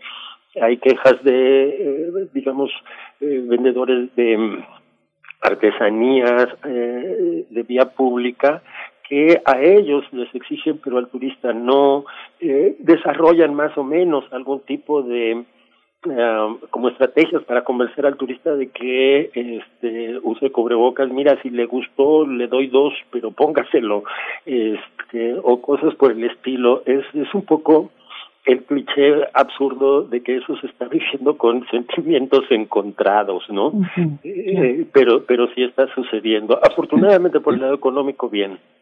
Sí, pues muchísimas gracias, eh, Renán Martínez eh, Casas, eh, cronista, comunicólogo, comunicador comunitario, director de Signos y Sentido. Pues seguimos, seguimos, seguimos al frente de, eh, damos seguimiento a todas estas noticias. Veremos, seguimos viendo al gobernador que invita a las playas, a Oaxaca Canta, a todo este, este, esta Oaxaca imaginaria que es muy deseable, pero que tiene otro reverso que nos conmueve y nos duele muchísimo. Muchas gracias, Renán. Pues yo cerraría diciendo que por lo pronto no veremos en Huatulco al doctor Gatell. no, siempre será, siempre será un gusto conversar con ustedes para el público de Primer Movimiento que tanto aprecio. Gracias. Muchas gracias, Renán Martínez. Hasta pronto. A la orden. Gracias, pues nos estamos despidiendo, ya son las ocho con cincuenta y nueve minutos, seguimos recibiendo sus comentarios en nuestras redes sociales. Este, en este momento nos despedimos de la radio Nicolaita para encontrarnos el día de mañana, como cada mañana a las ocho, a partir de las ocho, muy temprano para ustedes y para nosotros también, pero bueno, aquí continuamos, nos vamos a despedir con música. Ah, no, ya nos vamos directo al corte porque ya nos dieron las nueve, volvemos para la mesa de los mundos posibles hoy jueves, vamos al corte. Gracias. Síguenos en redes sociales. Encuéntranos en Facebook como Primer Movimiento y en Twitter como arroba PMovimiento. Hagamos comunidad.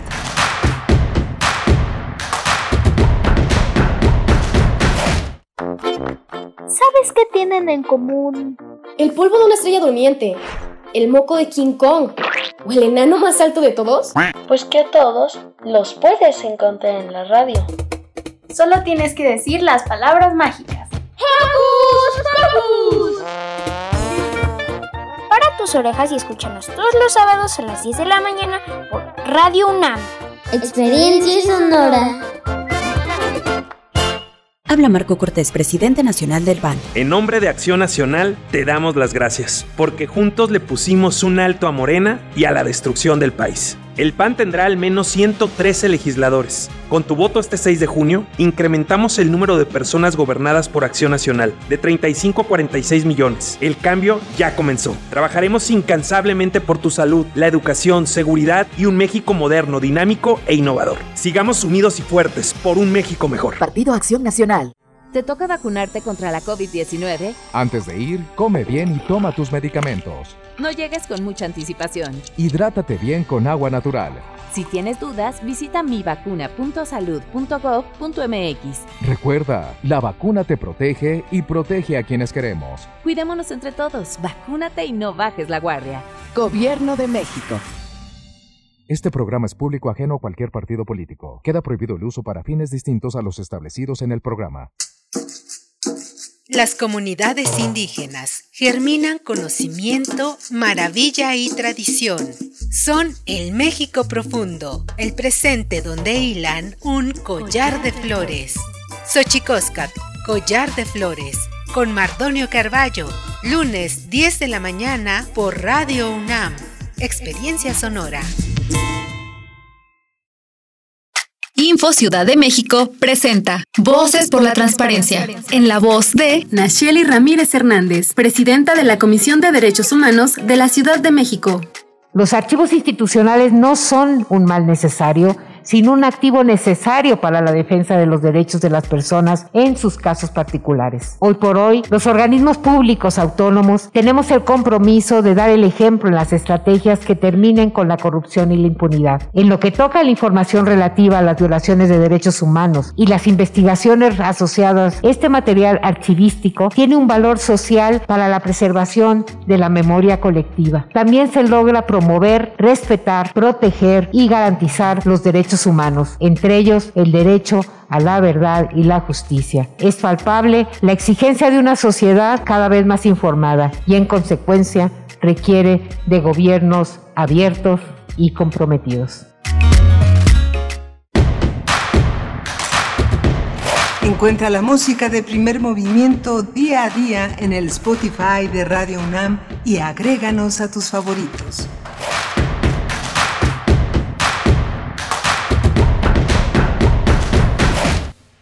Ya volvimos luego de este breve corte. Hoy, que es jueves doce de agosto de dos mil veintiuno, estamos iniciando nuestra tercera hora aquí en Primer Movimiento, una tercera hora que viene, por supuesto, con poesía y también con la mesa que hoy, por ser jueves, es de Mundos Posibles con el doctor Alberto Betancourt. Pero antes, antes, por supuesto, agradecer el favor de su escucha como cada mañana. Gracias, gracias por permanecer aquí en el noventa y seis punto uno de la frecuencia modulada, en doble u doble u doble u punto radio punto unam punto m x. Seguimos conversando también a través de redes sociales, arroba PMovimiento en Twitter, Primer Movimiento UNAM en Facebook. Saludo a, a Cabina, por supuesto a Cabina. Allá está eh, hoy... ¿Quién está por allá? Está, está Violeta Berber, por supuesto, la, en la asistencia de producción, y Arturo González. Por ahí se me escapaba, no supe bien quién estaba, pues es que estamos a la distancia todavía, pero Arturo González eh, al comando de esta nave que llegará a buen puerto hasta las diez de la mañana en los controles técnicos. Un saludo para Arturo. Y pues bueno, mi compañero Miguel Ángel Quemán en, los, en, en la conducción de este espacio. Hola, Berenice Camacho, buenos días a todos nuestros radioescuchas, a los que se incorporan y a los que siguen desde las siete de la mañana siguiendo este esta trayectoria de Primer Movimiento en esta edición del jueves doce de agosto. Fíjate, Berenice, que eh, hay un número de la poesía, de la revista de poesía La Otra, el número ciento setenta y dos, que corresponde a agosto, que es un número verdaderamente extraordinario para quienes siguen la tradición literaria de Rusia. Es una oportunidad para revisar el pasado, para entender lo que está pasando hoy en este gran país. Y hay una joven, una joven ensayista, una joven poeta rusa de Uzbekistán, este, Alina Dadaeva, que tiene ya años que reside en México, aunque es muy joven, es una escritora muy joven, y le encargaron este número que abre el panorama de la poesía rusa desde la segunda mitad del siglo veinte a la actualidad. Hay una presencia también de Ludmila Biryukova, que es una de las grandes traductoras al español de esta, de esta gran tradición rusa. Ya ha coordinado con Jorge Bustamante, con varios de los traductores mexicanos del ruso, varios números. En, ella vive en Puebla, es una de las grandes traductoras. Ella ha traducido desde, ella vive en México desde mil novecientos setenta y cinco y es una de las grandes aportaciones de esta gran cultura rusa. Hay una apuesta al día de todos estos poetas que forman parte del siglo veinte, de finales del siglo veinte, y que hoy justamente tienen una, un repunte, una parte muy importante, un reconocimiento, que están en el periódico de poesía, están en muchísimos espacios entre nosotros, como Arseny Tarkovsky, Shamsada Bulayev, María Stepanova, Mikhail Eisenberg, eh, todo este Timur Kivirov, muchos, eh, Oleg Yuriev, muchos que están, que están por ahí atomizados, pero que ahora va a, ver, va a poder verlos juntos en este estupendo número que revisa revista todo el sentimentalismo de los grandes poetas eh, acomodados en el oficialismo todavía muy estalinista, que no alcanzaron a entrar en la perestroika, y que vamos a ver un número dedicado a esta gran literatura underground, que es hoy la literatura que marca la pauta de este gran concierto de voces en Rusia. Berenice. Maravilloso, maravilloso. Pues bueno, seguimos con las recomendaciones también. Por mi parte les, les, les comento eh, pues que ya se está desarrollando desde el primero de agosto, es decir, estamos a mitad, digamos, poquito antes de la mitad de este gran Festival Internacional de Poesía de Medellín, que llega a su número treinta y uno, a su edición treinta y uno en, en Colombia. Y que en esta ocasión, por supuesto, tenemos la oportunidad, dentro de toda esta catástrofe que ha significado la pandemia, la oportunidad de observar lo que ocurre en otras latitudes, en otros lugares, a través de las vías digitales, en la transmisión del Festival Internacional de Poesía de Medellín, que tiene como invitado Al, al continente africano, es decir, una gran diversidad de poetas y de estilos eh, en esta edición treinta y uno. Tiene sus transmisiones a través de Facebook y YouTube, revista Prometeo en YouTube y en Facebook Festival Poesía Med, así lo pueden encontrar, Festival Poesía Med. Y pues bueno, ha tenido eh, actividades en línea, actividades a distancia, desde el primero de este mes, el primero de agosto. No se lo pierdan si tienen oportunidad, pues acercarse un poco, que además es interesante que, que desde un país de habla hispana, un país latinoamericano, se tenga este acercamiento hacia la producción poética de, de un continente como África, con la gran diversidad lingüística que, que, que de alguna u otra manera a través de estos festivales pues hacen un puente, un puente lingüístico para tener las traducciones pues de primera mano, las, las más recientes traducciones, digamos, de la poesía que se genera en un continente con la diversidad como, como tiene África. Así es que bueno, está ahí hecha la invitación eh, a este Festival Internacional de Poesía de Medellín también, Miguel Ángel. Sí, fascinante, interesante. La poesía ocupa hoy una, una, un espacio urgente, necesario, porque es una de las grandes posibilidades de circulación de la, de la literatura, con, contrario a lo que se pensaba todavía hace quince, veinte años, que eran libros que nadie compraba, que no se vendían, que no circulaban, ediciones muy artesanales de cien ejemplares, doscientos ejemplares. Hoy empieza a ocupar un escenario importante en el mundo, por fortuna. Por fortuna. Y bueno, solamente otro paréntesis más respecto a este Festival de Poesía en Medellín. Eh, hoy, hoy jueves doce a las cinco de la tarde, hora de Colombia, eh, dentro de los eventos que están considerados a las cinco de la tarde, se hablará de los poetas caribeños, pues por supuesto en esta relación con eh, el continente africano, pues toca el turno de hablar de poetas caribeños para el Festival de Poesía de Medellín. Va a estar, yo creo, muy interesante, pero hay más actividades. Acérquense a su, a su página electrónica, festival de poesía medellín punto org. Es la manera de, de, de acercarse, de saber y dar seguimiento a las distintas actividades que proponen en esta edición número treinta y uno. Y pues bueno, querido Miguel Ángel, eh, si pues vámonos con la poesía, vamos, ¿no? A la una poesía. Vez ya que estamos en eso. Ya vamos. Vamos. Primer movimiento. Hacemos comunidad en la sana distancia. Es hora de Poesía Necesaria. Pues como comentaba, emocionado por este número de La Otra, que pone en que pone en escena una una presencia rusa entre nosotros. Voy a traer eh, la la poesía de Leonid Ioffe. Leonid Ioffe eh, es un poeta que eh, nació en cuarenta y tres en Samarcanda, murió en Jerusalén en dos mil trece. Él abandonó Este, abandonó Rusia en mil novecientos setenta y dos, pero él vivió larga, larga vida en, en Moscú, en la Universidad de Lomonosov, y eh, presentó una traducción de Ludmila Biryukova. Ella, Ludmila, es eh, una poeta, una traductora que nació en el cuarenta y siete, es una gran traductora entre nosotros, vive en México desde mil novecientos setenta y cinco, como ya lo señalaba. Es, eh, es una maestra en el posgrado en la Facultad de Filosofía y Letras de la Universidad Nacional Autónoma de Puebla, Autónoma de México, y ha trabajado mucho en la Universidad Autónoma de Puebla, traduciendo, publicando. Es una figura muy, muy importante. Lo vamos a acompañar con música de Shostakovich, una, una serie de piezas que no son tan conocidas, aunque uno puede asomarse a las obras completas de Shostakovich para dos pianos. Hay una edición fantástica de Luisa Fanti Surkovskaya en el piano, Sabrina Alberti en el piano. Es una coedición entre la Universidad de Santa Lucía en Bolonia, eh, que se hizo ya hace al- algunos años, pero que trae todas estas piezas de piano fundamentalmente realizadas En, los, en la década de los cincuenta y principios de los sesenta por, por Shostakovich.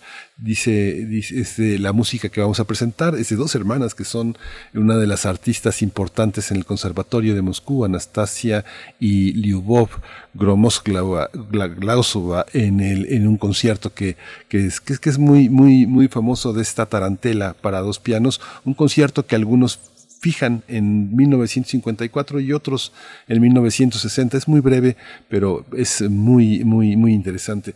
Se llama Todo resultó exacto, de Leonid Ioffe. Dice: todo resultó exacto. Admiramos las colinas, nos habituamos a lo intrépido de las hormigas, la escogimos nosotros mismos, nosotros mismos no la escogimos, nuestra morada la más propia entre las ajenas. Todo resultó exacto. Solo sé orgulloso, sé orgulloso en servir, no en el beneficio, en el nombre, para que inevitable e irreparablemente todo resulte exacto, tomar impulso y despegar. Todo resultó exacto. Conozco aquella fábula, cuando el bien único gobierna el campamento. Lo escogimos nosotros mismos, nosotros mismos no lo escogimos. El bien único, sin adornos. Leonid Ioffe.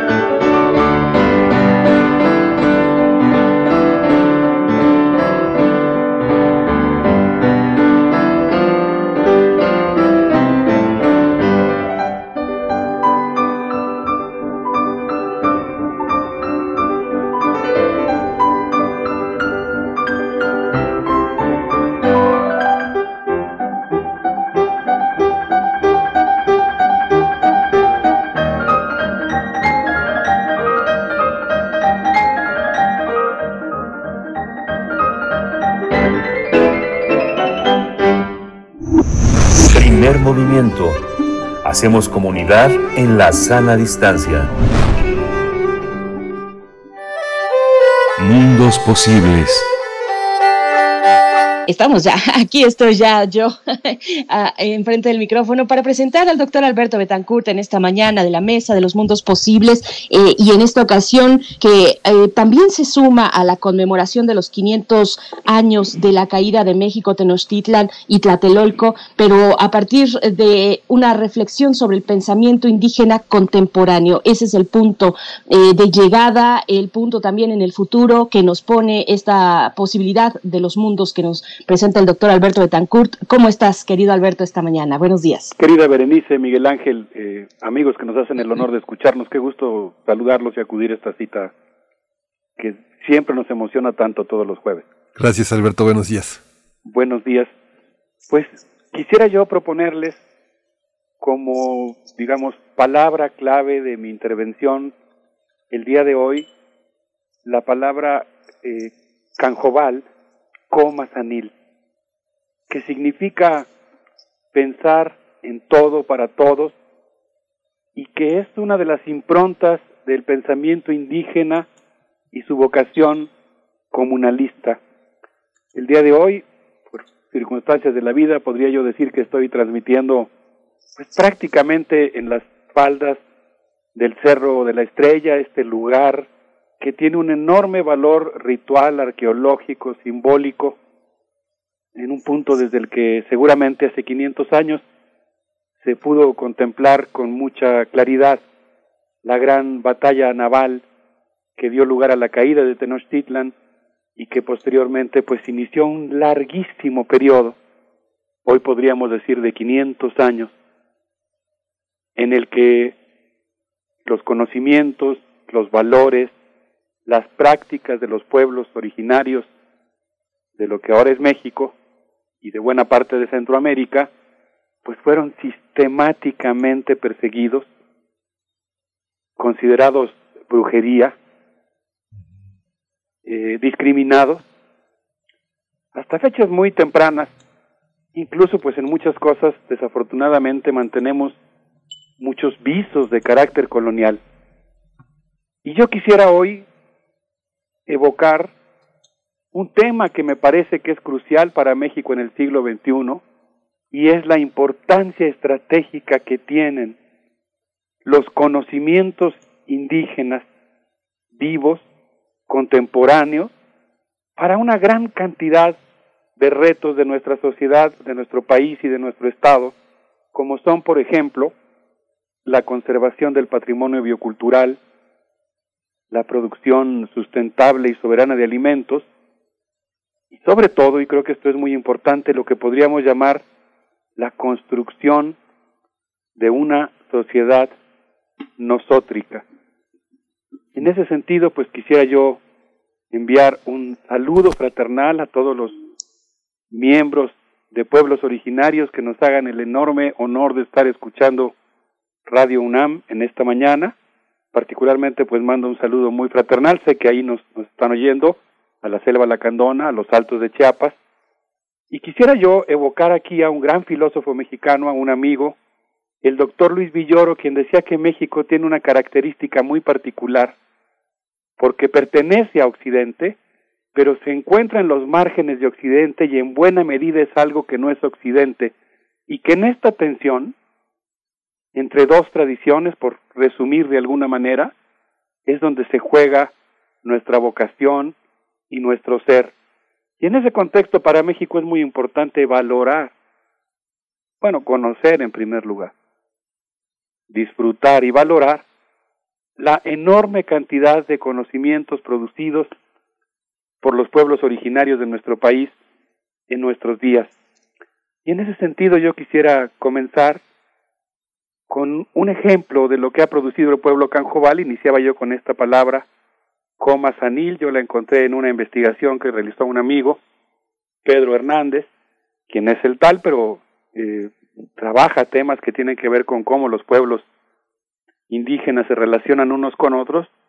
De su tesis de doctorado he tomado este concepto canjobal, comasanil, pensar en todo para todos, y él habla de cómo el pueblo canjobal que viene de Guatemala, con comunidades y campesinos que sembraban maíz, frijol y cardamomo, llegaron a México en mil novecientos ochenta y dos huyendo del acecho de los caibiles, este grupo militar terrible, sanguinario, entrenado en la Escuela de las Américas, y cómo estas, eh, esta tropa aplicó la estrategia de tierra arrasada que se había empleado por primera vez en Vietnam, pero que fue, entre comillas, si se puede hablar de un perfeccionamiento del horror, que fue perfeccionada en Guatemala. Y el catorce de marzo de mil novecientos ochenta y dos el ejército guatemalteco quemó durante tres días cuarto pueblo en el Quiché. La terrible noticia se esparció por el mundo indígena guatemalteco y a partir de este momento sigo la investigación y la parafraseo de una amiga, María Elena Felipe, quien es canjobal, vive en la comunidad de La Unión, tiene una tesis muy interesante sobre el sistema milpa entre los cancobales, y ella nos hizo el, el favor de contarnos cómo es que pues casi cincuenta mil guatemaltecos en la década de los ochenta, entre ellos muchísimos cancobales, cruzaron la frontera, se internaron en territorio mexicano y empezaron pues algo que es muy conmovedor, porque cuando vienen huyendo del ejército guatemalteco, por cierto, para Radio UNAM ahí tenemos desde luego algo que es personal, porque nosotros tenemos un, un gran hueco y una gran presencia en nuestras cabinas, que es el, el caso entrañable de nuestra compañera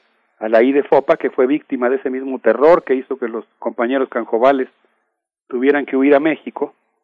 Bueno, pues esos canjobales que llegan a nuestro país, eh, a veces tal como venían sin haber podido tomar ninguna de sus pertenencias, a veces pues cargando un guacalito con un poco de comida o trayendo algunos enseres, pues llegan a México y llegan dispersos. La, la gente que venía de una comunidad, no necesariamente todos los miembros de esa comunidad llegan a una sola comunidad en México, sino que en muchas ocasiones por la propia dispersión provocada por la huida, llegan a comunidades distintas.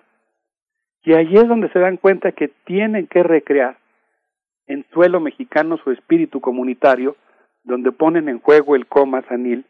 Y ahí María Elena Felipe me contó, nos contó porque somos un equipo, eh, ya les contaremos, estamos preparando una sorpresa, somos una comunidad intercultural, ahí nos contó de dos conceptos que son el agual y el aguojo. Eh, nos, nos contó esto María Elena Felipe para platicarnos que las mujeres juegan un papel muy importante en la selección de, de las semillas. Estos dos conceptos tienen que ver con el país, con el maíz, perdón, y con la milpa, también con el país. Y María, María Elena Felipe nos contó que durante su investigación entrevistó a su mamá y a otras mujeres, quienes le contaron que pues la selección de semillas, que es fundamental para el fitomejoramiento, es uno de los pasos más importantes en el proceso de la siembra, un proceso que incluye distintas etapas. Pero, por ejemplo, escoger las semillas pues es crucial. Se tiene que escoger la parte central de la mazorca, no en la base, no en la punta, porque en la base y en la punta pueden estar semillas que sean que se pudrieron o pueden estar picoteadas por los pájaros. Entonces las mujeres juegan un papel fundamental en un proceso que ha sido milenario y que ha llevado pues a la construcción de una variedad, una serie de variedades del maíz, que incluso pues incluyen un proceso de palatinización, un proceso de selección de aquellas variedades de maíz que puedan ser más nutritivas, que puedan ser más fáciles de preparar, que puedan ser más resistentes, que sean variadas para que puedan afrontar diversas condiciones meteorológicas, climatológicas, pero también que tengan el dulce sabor, el dulce olor que inunda las casas cuando se está preparando la tortilla en el comal. Y ahí María Elena Felipe pues nos contaba que hay un momento durante el proceso de siembra, después de que las mujeres seleccionaron la semilla, en la que pues la milpa comienza a gilotear. Y entonces alguien puede decir la expresión la voy a pronunciar mal seguramente, pero hago mi esfuerzo para tratar de deleitarme y compartir con ustedes este gusto de escuchar algunas palabras en maya canjobal. Tonec co cux ajan. Va a ver elotitos. Baiti aej. A la orilla del río. Y ahí, cuando empieza a gilotear y se cortan las primeras mazorcas, se va toda la familia a la milpa, se llevan la mesa, la salsa, se come ahí. Y lo que pues enfatizaba mucho María Elena Felipe es que pues todo el proceso de la milpa no solamente está buscando las mazorcas más preciosas, los sabores más exquisitos, sino que está buscando también fomentar todo el tiempo, desde el trabajo que incluye a los niños hasta la, el consumo gustoso de los alimentos, recrear el espíritu comunitario. Y esto pues a mí me pareció pues extraordinariamente interesante. Y en el mismo equipo tuvimos oportunidad de escuchar a un joven investigador canjobal, David Diego, residente en Guatemala, que tiene unas investigaciones extraordinariamente interesantes en una página que ustedes pueden buscar que se llama Prensa Comunitaria. Y ahí pues eh, David Diego nos contó algo que a mí me conmovió muchísimo, me impresionó. Él nos dijo que cuando nosotros hablamos de la palabra agual eh, o de la palabra aguoj, el agual es el maíz y el aguoj es la siembra. El aguoj abarca todo lo que se siembra, frutales, hortalizas, aunque siempre entre estos cultivos, esta variedad de cultivos, este policultivo que hay en la milpa, el maíz ocupa un lugar muy importante. Por eso pues siempre hay que cultivarlo bien. Pero lo que a mí me asombró mucho es que David Diego entrevistó a don Pedro Geovi Toledo, quien nos contó que es un defensor del territorio y el agua, que, estu- que lucha contra los megaproyectos en Guatemala, estudia Derecho, es académico, pero además siembra muy bien con el método tradicional canjobal y es un guía espiritual. Y Pedro Geovi Toledo le hizo ver a David Diego, quien a su vez nos transmitió estos conocimientos a nosotros, que los campesinos que sí saben sembrar, lo hacen de acuerdo, a, seguramente voy a pronunciar mal, al Cholilal, Islaí, Cualil, Yagbalil, Yel, Conop, Canjobal. Es decir, el calendario maya, que consta de dieciocho meses lunares de veinte días cada uno, más cinco días adicionales. Y no sé, Miguel Ángel, no sé, Berenice, pero yo me asombré muchísimo de que todavía hoy, en las milpas mexicanas, producto del intercambio con Guatemala, pues se siga sembrando conforme al viejo calendario maya y sus potencias, y sus eh, deidades, y su fuerza espiritual, su simbolismo, pero sobre todo la condensación de valiosísimos conocimientos astronómicos, meteorológicos, hidrológicos, botánicos, ecológicos. Y bueno, pues para mí fue muy emocionante escuchar esto.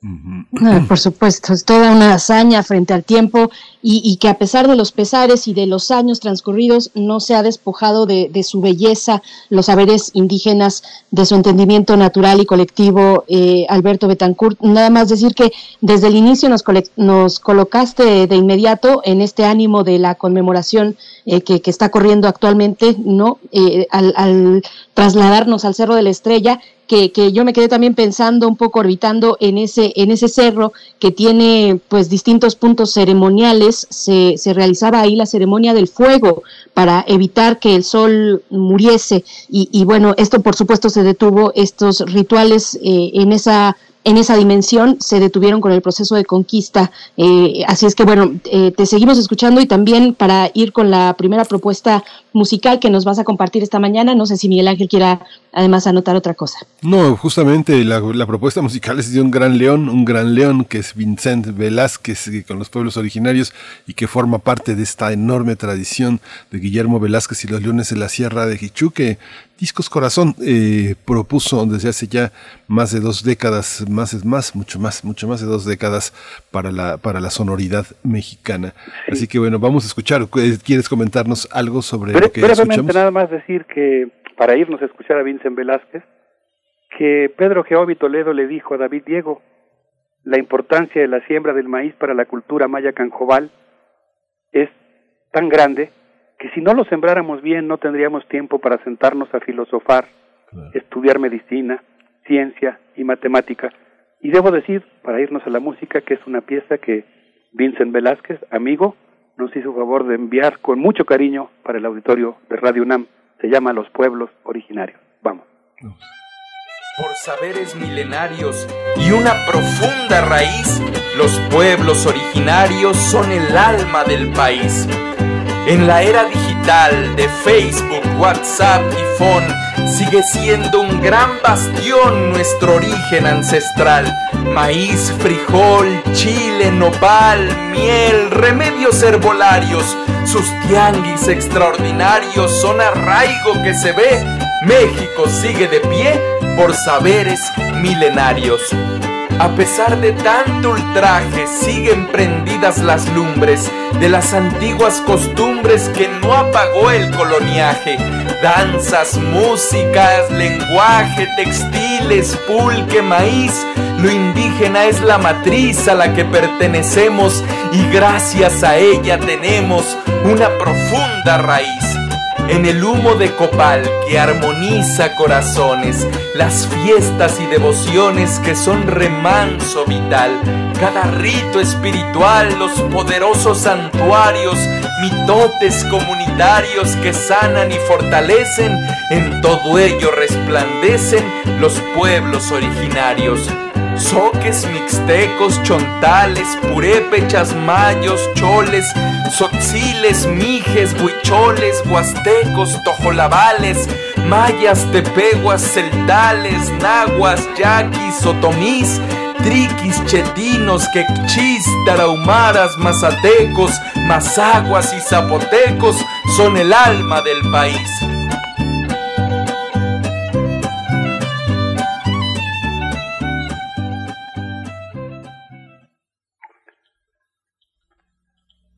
Sí, regresamos, regresamos, eh, regresamos con estamos esta... Ahí. Sí, y aquí estamos, aquí estamos, regresamos con eh, Alberto Betancourt. ¿Quieres continuar, Alberto?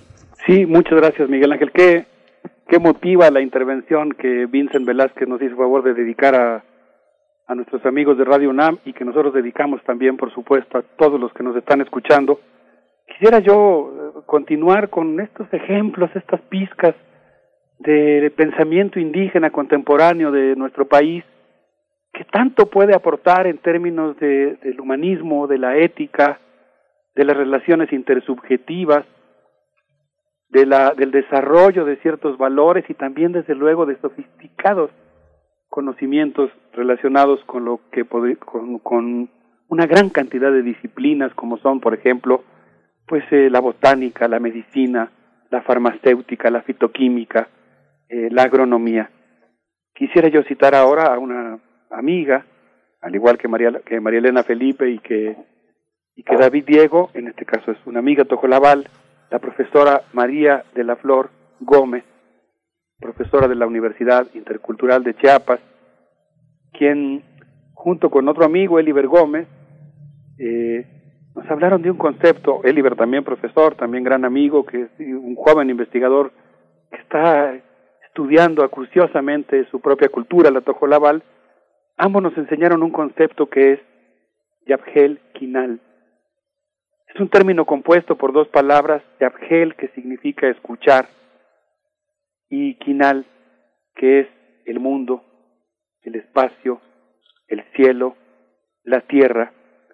Y la frase Yapjel Quinal se refiere a escuchar el mundo. Escuchar el mundo. Nosotros hemos mencionado aquí en intervenciones anteriores que el escuchar es de alguna manera la esencia de la cultura tojolabal, porque si uno no escucha, si uno no, no atiende la voz de los demás, si uno no deja que hable la persona que uno tiene enfrente, que en este caso no es considerado el otro, sino parte del nosotros, si uno no escucha, pues no respeta, si uno no escucha, no entiende. Si uno no escucha, pues no está uno consciente de sus responsabilidades. Es algo que se dice fácil, pero es muy difícil. Y en este caso el concepto de Yapjel Quinal, según me contaba María de la Flor, pues es algo que se puede hacer a veces a través de las palabras de los abuelos, de las abuelas, de los padres, de los ancianos mayores, escuchar su voz, escuchar su corazón, escuchar la voz de alguien que nos da consejo. Eliber decía, es que aunque todos somos capaces y contamos con los recursos para interpretar nuestra realidad, siempre es mejor si estamos acompañados, si hay alguien más que esté a nuestro lado, que nos pueda mostrar quizá con mayor claridad otros elementos que nosotros no habíamos visto y que nos permiten tomar otro camino.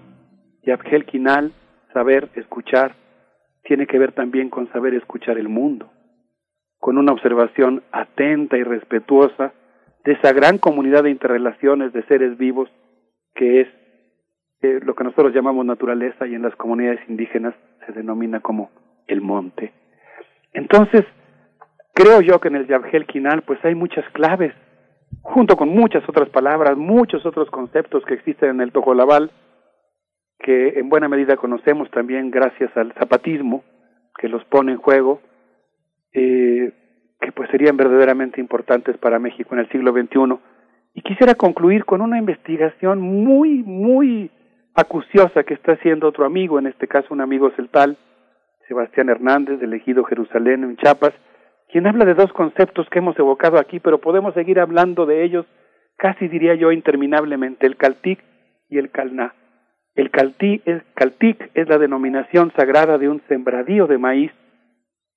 Eh, el Caltic implica una diversidad biológica sembrada en la milpa con una gran variedad de vegetales comestibles, medicinales, de ornato, con condimentos para la cocina.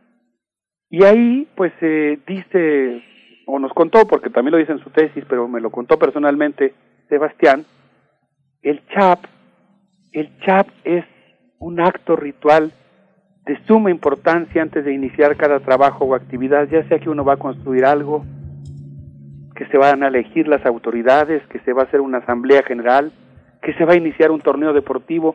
El Chap es un ritual para, pues, eh, de acuerdo a la cosmovisión maya celtal, eh, pedir, eh, manifestar el respeto por la madre tierra. Y, por ejemplo, cuando se va a sembrar, pues se hace el Chap para descubrir, porque se sabe que al sembrar se va a descubrir el cuerpo de la tierra, se va a descubrir su ropa, que es el vegetal que la cubre, y se tiene que pedir perdón porque con las herramientas del campesino, con el machete o el azadón, se rayará y se lastimará su cara y su cuerpo.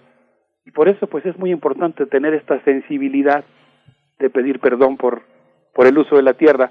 Y el Calná, el concepto con el que yo quisiera pues despedirme, este concepto celtal, el Calná implica que el hombre no es solo un simple trabajador o mano de obra, sino que es un cultivador y un gran conocedor de técnicas de domesticación de las especies que hacen posible diversificar las plantas dentro del Caltic, pero el Calná implica, digamos, una ética de la producción, implica que el ser humano es también un perfecto armonizador de las energías astronómicas y de las energías humanas dentro del ambiente de las interrelaciones entre los seres vivos que existen, por ejemplo, en este caso, en la selva. Entonces, pues, obviamente es un, eh, un, un valor central el Chap, el pedir respeto y particularmente el Calná, el no solamente tener un saber técnico, sino también tener un saber ético. Miguel Ángel. Ay, doctor Alberto Betancourt. Bueno, pues es que nos quedamos flotando en, en, en, esta, en esta escucha que tenemos contigo y que a su vez es también un puente con, con otras posibilidades que, que parecieran tan lejanas. A veces es tan difícil llegar a profundidad, a, la, a las profundidades, digamos, de, de estas palabras, de estos sentidos y estos saberes. Es, es muy difícil eh, poder alcanzar esa, esa intimidad que nos presentas acá. Fíjate que voy a leer un comentario antes de irnos con tu uh, propuesta musical de cierre. Carlos Yuatotli nos dice, porque aprender a hacer y trabajar la milpa es un esfuerzo por construir. mundos posibles. Dice, aquí nuestro trabajo de este año, Mexica, Chinahui, Cali, Nueve Casa, en Tlayacapan, Morelos, y nos envía una foto maravillosa de la milpa con un cielo al fondo muy azul, pero con unas nubes bellísimas también. Así es que, bueno, agradecemos, Carlos eh, Yautotli, que nos envíes este, este comentario, pues para cerrar muy eh, de acuerdo a lo que nos has venido comentando, Alberto Betancourt. Sí, qué comentario tan emotivo. Mandamos un abrazo a Tlayacapan, a todas las regiones. Ojalá que se esté escuchando Radio UNAM en la Sierra Norte de Puebla, en la Isla del Tiburón, en, uh-huh. en la comunidad en resistencia de Cherán, Michoacán, en todos los lugares en los que existen comunidades indígenas. Los pueblos indígenas forman parte de nuestro presente, de nuestro futuro, y ojalá que nuestra sociedad logre desarrollar su capacidad de escuchar su propio yabjel quinal, para que entre todos aprendamos a escucharnos y podamos, en el mejor sentido de la palabra, poner en juego, aprovechar la sabiduría que se guarda en las diversas culturas que nos conforman, y sobre todo pues eh, recuperar este espíritu nosótrico, ¿no? Sí. Este espíritu, este espíritu de nosotros, de ser nosotros. Y lo trenzado, lo trenzado que está, eh, Alberto, así como lo presentas siempre de una manera compleja, muy rica, es muy interesante poder observarlo. Justamente acabamos de conversar con Renán eh, Martínez Casas, que justamente señalaba que toda una serie de municipios asolados por el covid diecinueve eh, han sobrevivido también gracias a las a las remesas. Nosotros encontramos que eh, hay una gran comunidad, por ejemplo, de gente de Huehuetenango en, en Estados Unidos, en Phoenix, en, en Arizona, en Los Ángeles, en Nebraska. Hay una gran comunidad.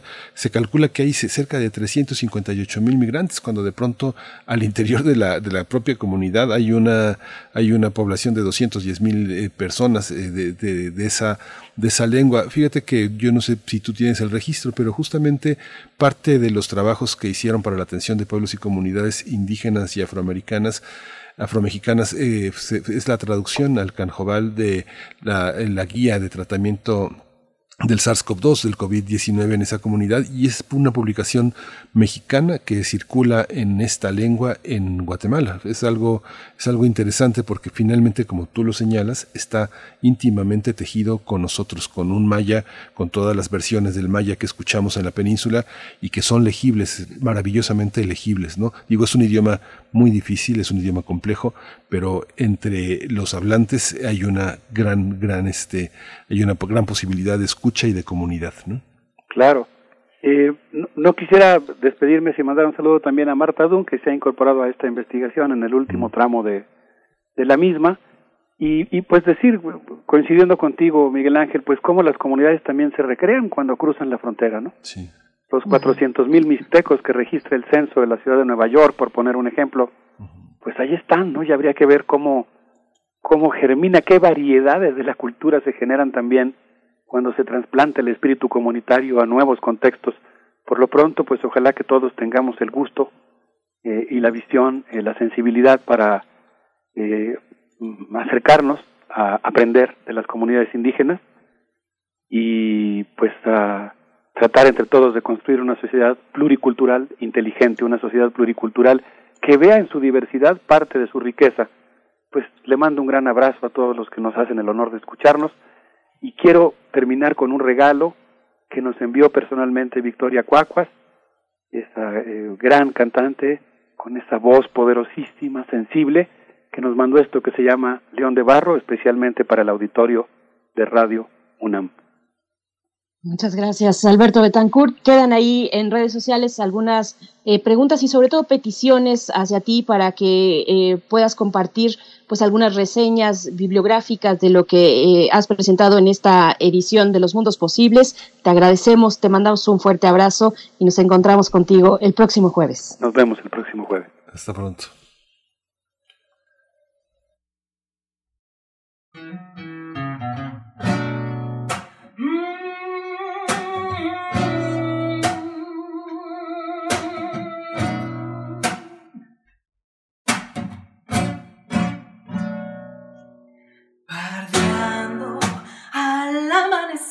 Se escucha el canto de un gallo despertando al campesino que irá a trabajar.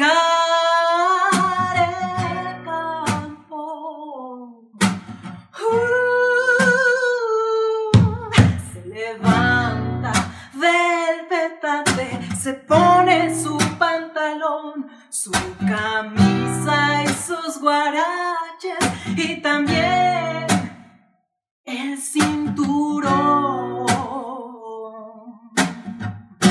Uh,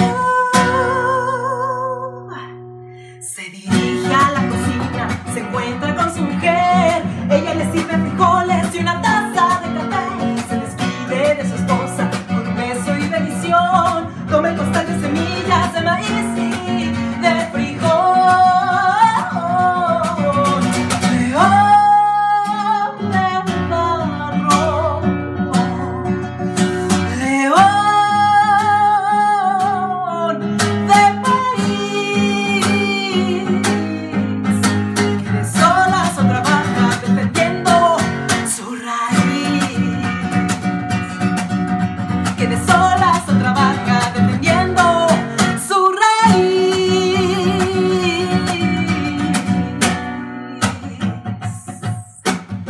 Dicen que el gran capital y las bolsas de valores hoy son los grandes motores de la economía mundial.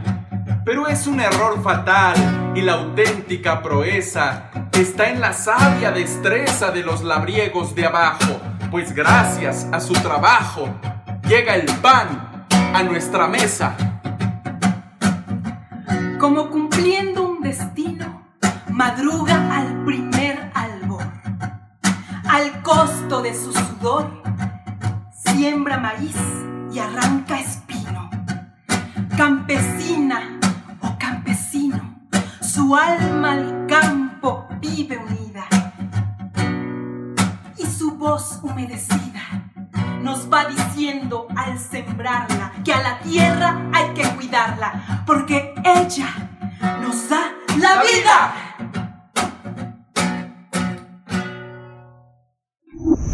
Primer movimiento. Hacemos comunidad en la sana distancia.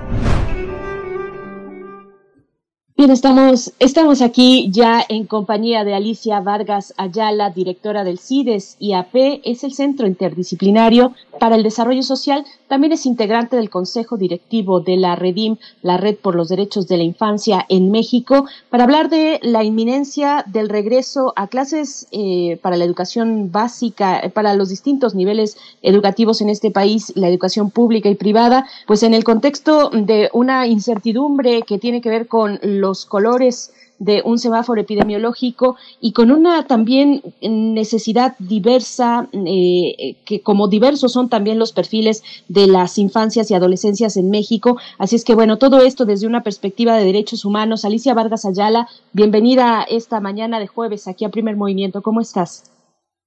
¿Qué tal? Buenos días, Berenice. ¿Cómo están? Muy buenos días por, y gracias por el espacio.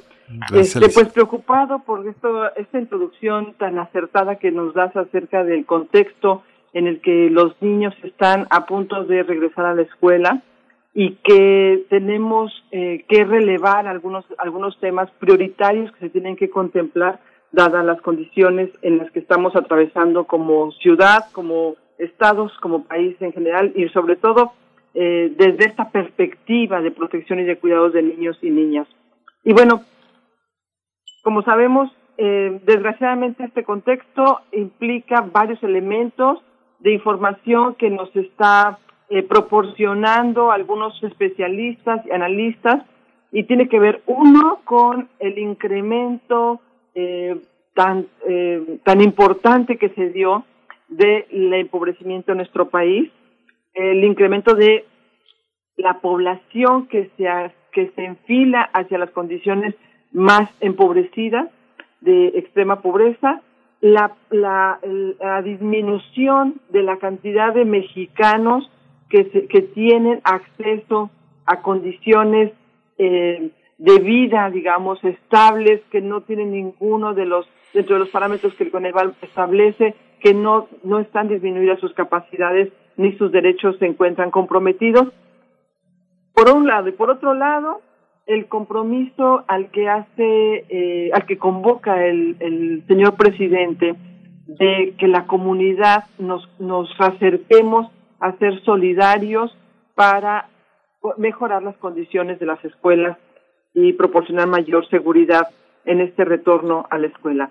Y un tercer elemento que se suma, digamos, en este, en este contexto de reflexión es el informe que ofrece la Comisión de Derechos Humanos de la Ciudad de México, eh, denominado Caminito a la Escuela, Caminito de la Escuela. Es una consulta que se hizo durante el mes de julio, en la que participaron niños de diferentes estados de la República, ofreciendo información y también proporcionándonos a través de, de, de sus imágenes, de sus dibujos, de una manera lúdica y creativa, el estatus y la condición en la que están viviendo y que han vivido los niños durante este periodo de pandemia. Nos ofrecen información, digamos, en bruto, y ahora tenemos que hacer un ejercicio para saber exactamente qué está pasando y cuáles son las necesidades. Y aquí podemos decir, número uno, pareciera que dentro de los reportes es notable que por primera vez se ha reducido desde mil novecientos noventa el índice de desarrollo humano en nuestro país. Se ve comprometida la salud integral, el desarrollo prioritario, la vida y el desarrollo libre de violencia tras este confinamiento. Eh, nuestro país ha tenido una disminución radical en la inscripción por nivel educativo, pero particularmente se ve comprometido el nivel preescolar y el nivel bachillerato. Es decir, son los dos rangos educativos en los que se nota drásticamente la disminución de los de los estudiantes, porque se han eh, se polarizan, digamos, las edades y se conserva, aunque hay una disminución en el nivel pre, eh, primaria y en el secundaria, no es tan eh, visual como se puede, tan tangible como se ve visualmente en las cifras que nos muestran la disminución en el preescolar y en preparatoria. Eh, los estados que mayormente eh, ofrecen esta información eh, son los que nos reportan, digamos, una mayor calidad de datos. Sin embargo, se puede notar que una vez más la población indígena es quien más tiene carencias para poderse recuperar, quien más dificultades va a tener para poder integrarse a la, a la escuela, y especialmente la proporción de adolescentes entre los quince y los diecisiete años.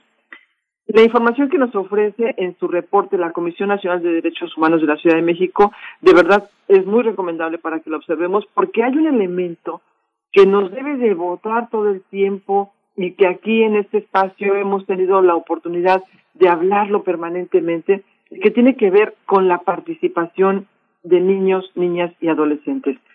Casualmente los chicos nos ofrecen información donde dicen no estamos siendo escuchados, no nos están tomando en cuenta para las decisiones que tienen que ver con la crianza y con el desarrollo educativo.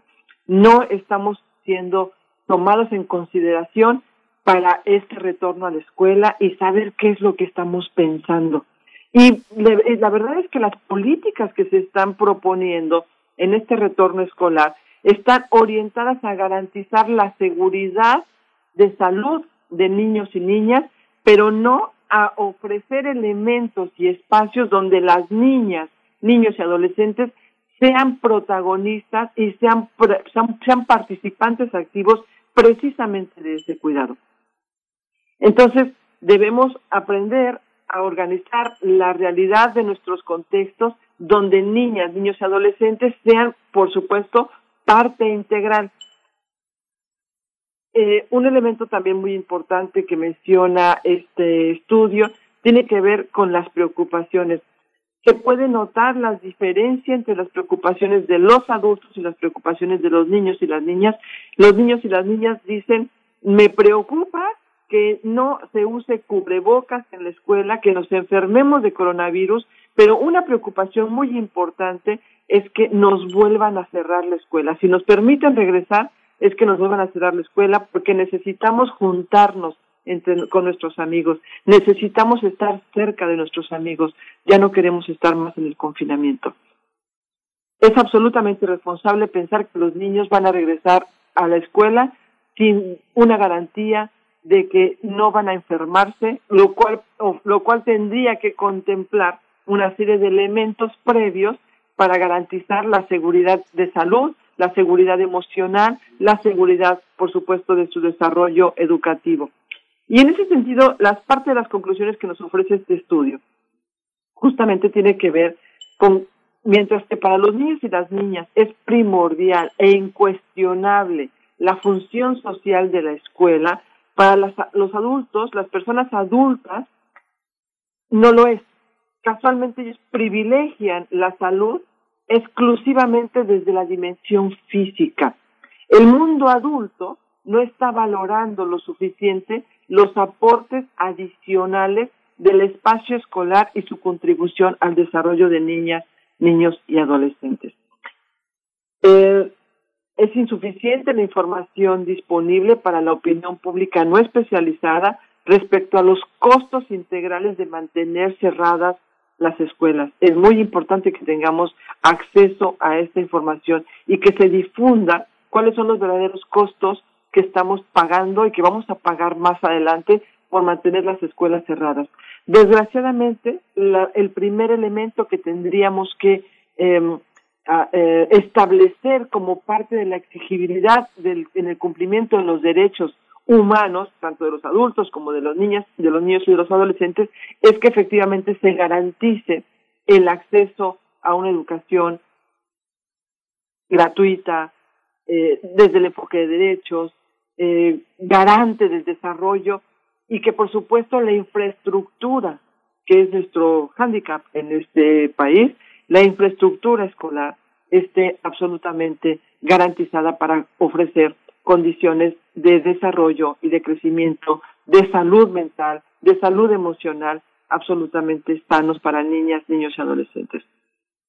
No, no, las políticas actuales desde esta visión adulta, como decíamos, todavía no están pensando en involucrar a, a los niños, niñas y adolescentes en ser parte de esta toma de decisiones para modificar estos entornos y cambiar, digamos, de manera positiva las, la La, su vida, pero también los espacios escolares y también los espacios familiares.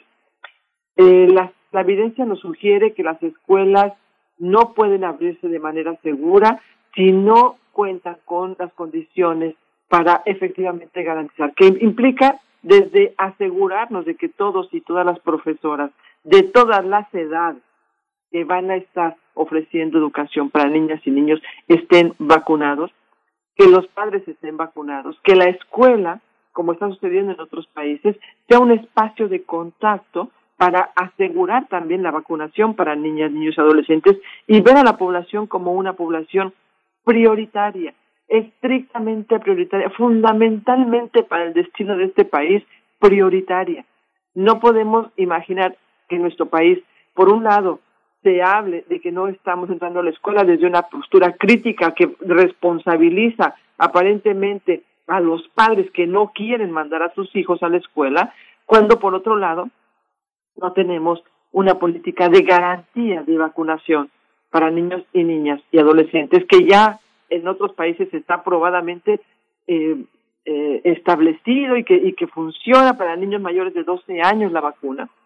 Y que en este momento no tengamos claridad de cuándo podría ser la fecha en la que se va a terminar de vacunar por rangos de edad, digamos, a los jóvenes, a los a los menores de dieciocho años, y no tengamos establecida esa definición y ya queremos regresar a los niños a la escuela. Eh, hay que privilegiar efectivamente la apertura de los lugares de esparcimiento, de los lugares de, de educativos, perdón, hay que privilegiar los, los la apertura de lugares educativos antes que los de esparcimiento para las personas adultas, porque se ha priorizado los la apertura de los súper, de los eh, cines, de los teatros, de espectáculos, y se está eh, dejando de lado focalizar como prioritaria la educación, y las escuelas se mantienen cerradas. Es eh, el impacto que está teniendo para niños, niñas y adolescentes será un costo en el eje, en el desarrollo de la salud mental y en el impacto psicosocial de nuestra infancia más adelante, que tendremos que pagar también tras este confina, confinamiento en las familias y en los profesores y en las escuelas. Sin duda. Sin duda, Alicia Vargas Ayala, pues como siempre te agradecemos eh, que nos presentes este entramado tan amplio, tan complejo del impacto eh, de, de la pandemia, ahora en este caso, eh, desde una perspectiva de derechos humanos hacia las niñas, niños y adolescentes de este país. Eh, pues seguiremos, seguiremos eh, conversando contigo si así nos lo permites. Y, y bueno, nada más, una última duda muy breve porque tenemos que despedirnos, pero yo si entendí mal... O bien, más bien, eh, estás comentando que la consulta que realizó la Comisión de Derechos Humanos de la Ciudad de México ya está, ya arrojó resultados, porque nos quedamos en que el mes pasado se realizó, se levantó esta consulta, pero ya hay resultados. Esa es la nota que no entendí. La tengo disponible y te la subo en el Twitter, donde tenemos contacto, para que esté uh, disponible para todas y todos. Sí, ya está, Eso ya es. salieron sus resultados. Así es. Muy bien, porque precisamente estuvimos conversando aquí con Nacheli Ramírez, la presidenta de esta comisión de Capitalina, así es que bueno, uh-huh. es una manera de darle seguimiento, que te agradecemos también, Alicia Vargas Ayala, te gracias. deseamos lo mejor y nos encontramos en quince días. Muchas gracias, que estén muy bien y gracias al auditorio. Hasta luego, Berenice. Hasta luego, Hasta bueno, pronto. Caminito de la escuela, ya va, vamos, vamos directo por ese caminito. Pues nos escuchamos mañana a partir de las siete de la mañana y hasta las diez a.m. Les agradecemos su escucha. Berenice, ya nos vamos. Vámonos ya, ya. muchas gracias a todos, ya. al equipo, a ustedes. Quédense aquí en Radio UNAM. Quédense aquí en Radio UNAM, esto fue Primer Movimiento. El mundo desde la universidad. Radio UNAM presentó... Primer Movimiento. El mundo desde la universidad. Con Berenice Camacho y Miguel Ángel Quemain en la conducción. Frida Saldívar y Violeta Berber, producción. Antonio Quijano y Patricia Zavala, noticias. Miriam Trejo y Rodrigo Mota, coordinadores e invitados. Tamara Quirós, redes sociales. Arturo González y Socorro Montes, operación técnica. Servicio Social, Cecilia Esquivel y Roberto Rebollo. Locución, Tessa Uribe y Juan Stack. Quédate en sintonía con Radio UNAM. Experiencia sonora.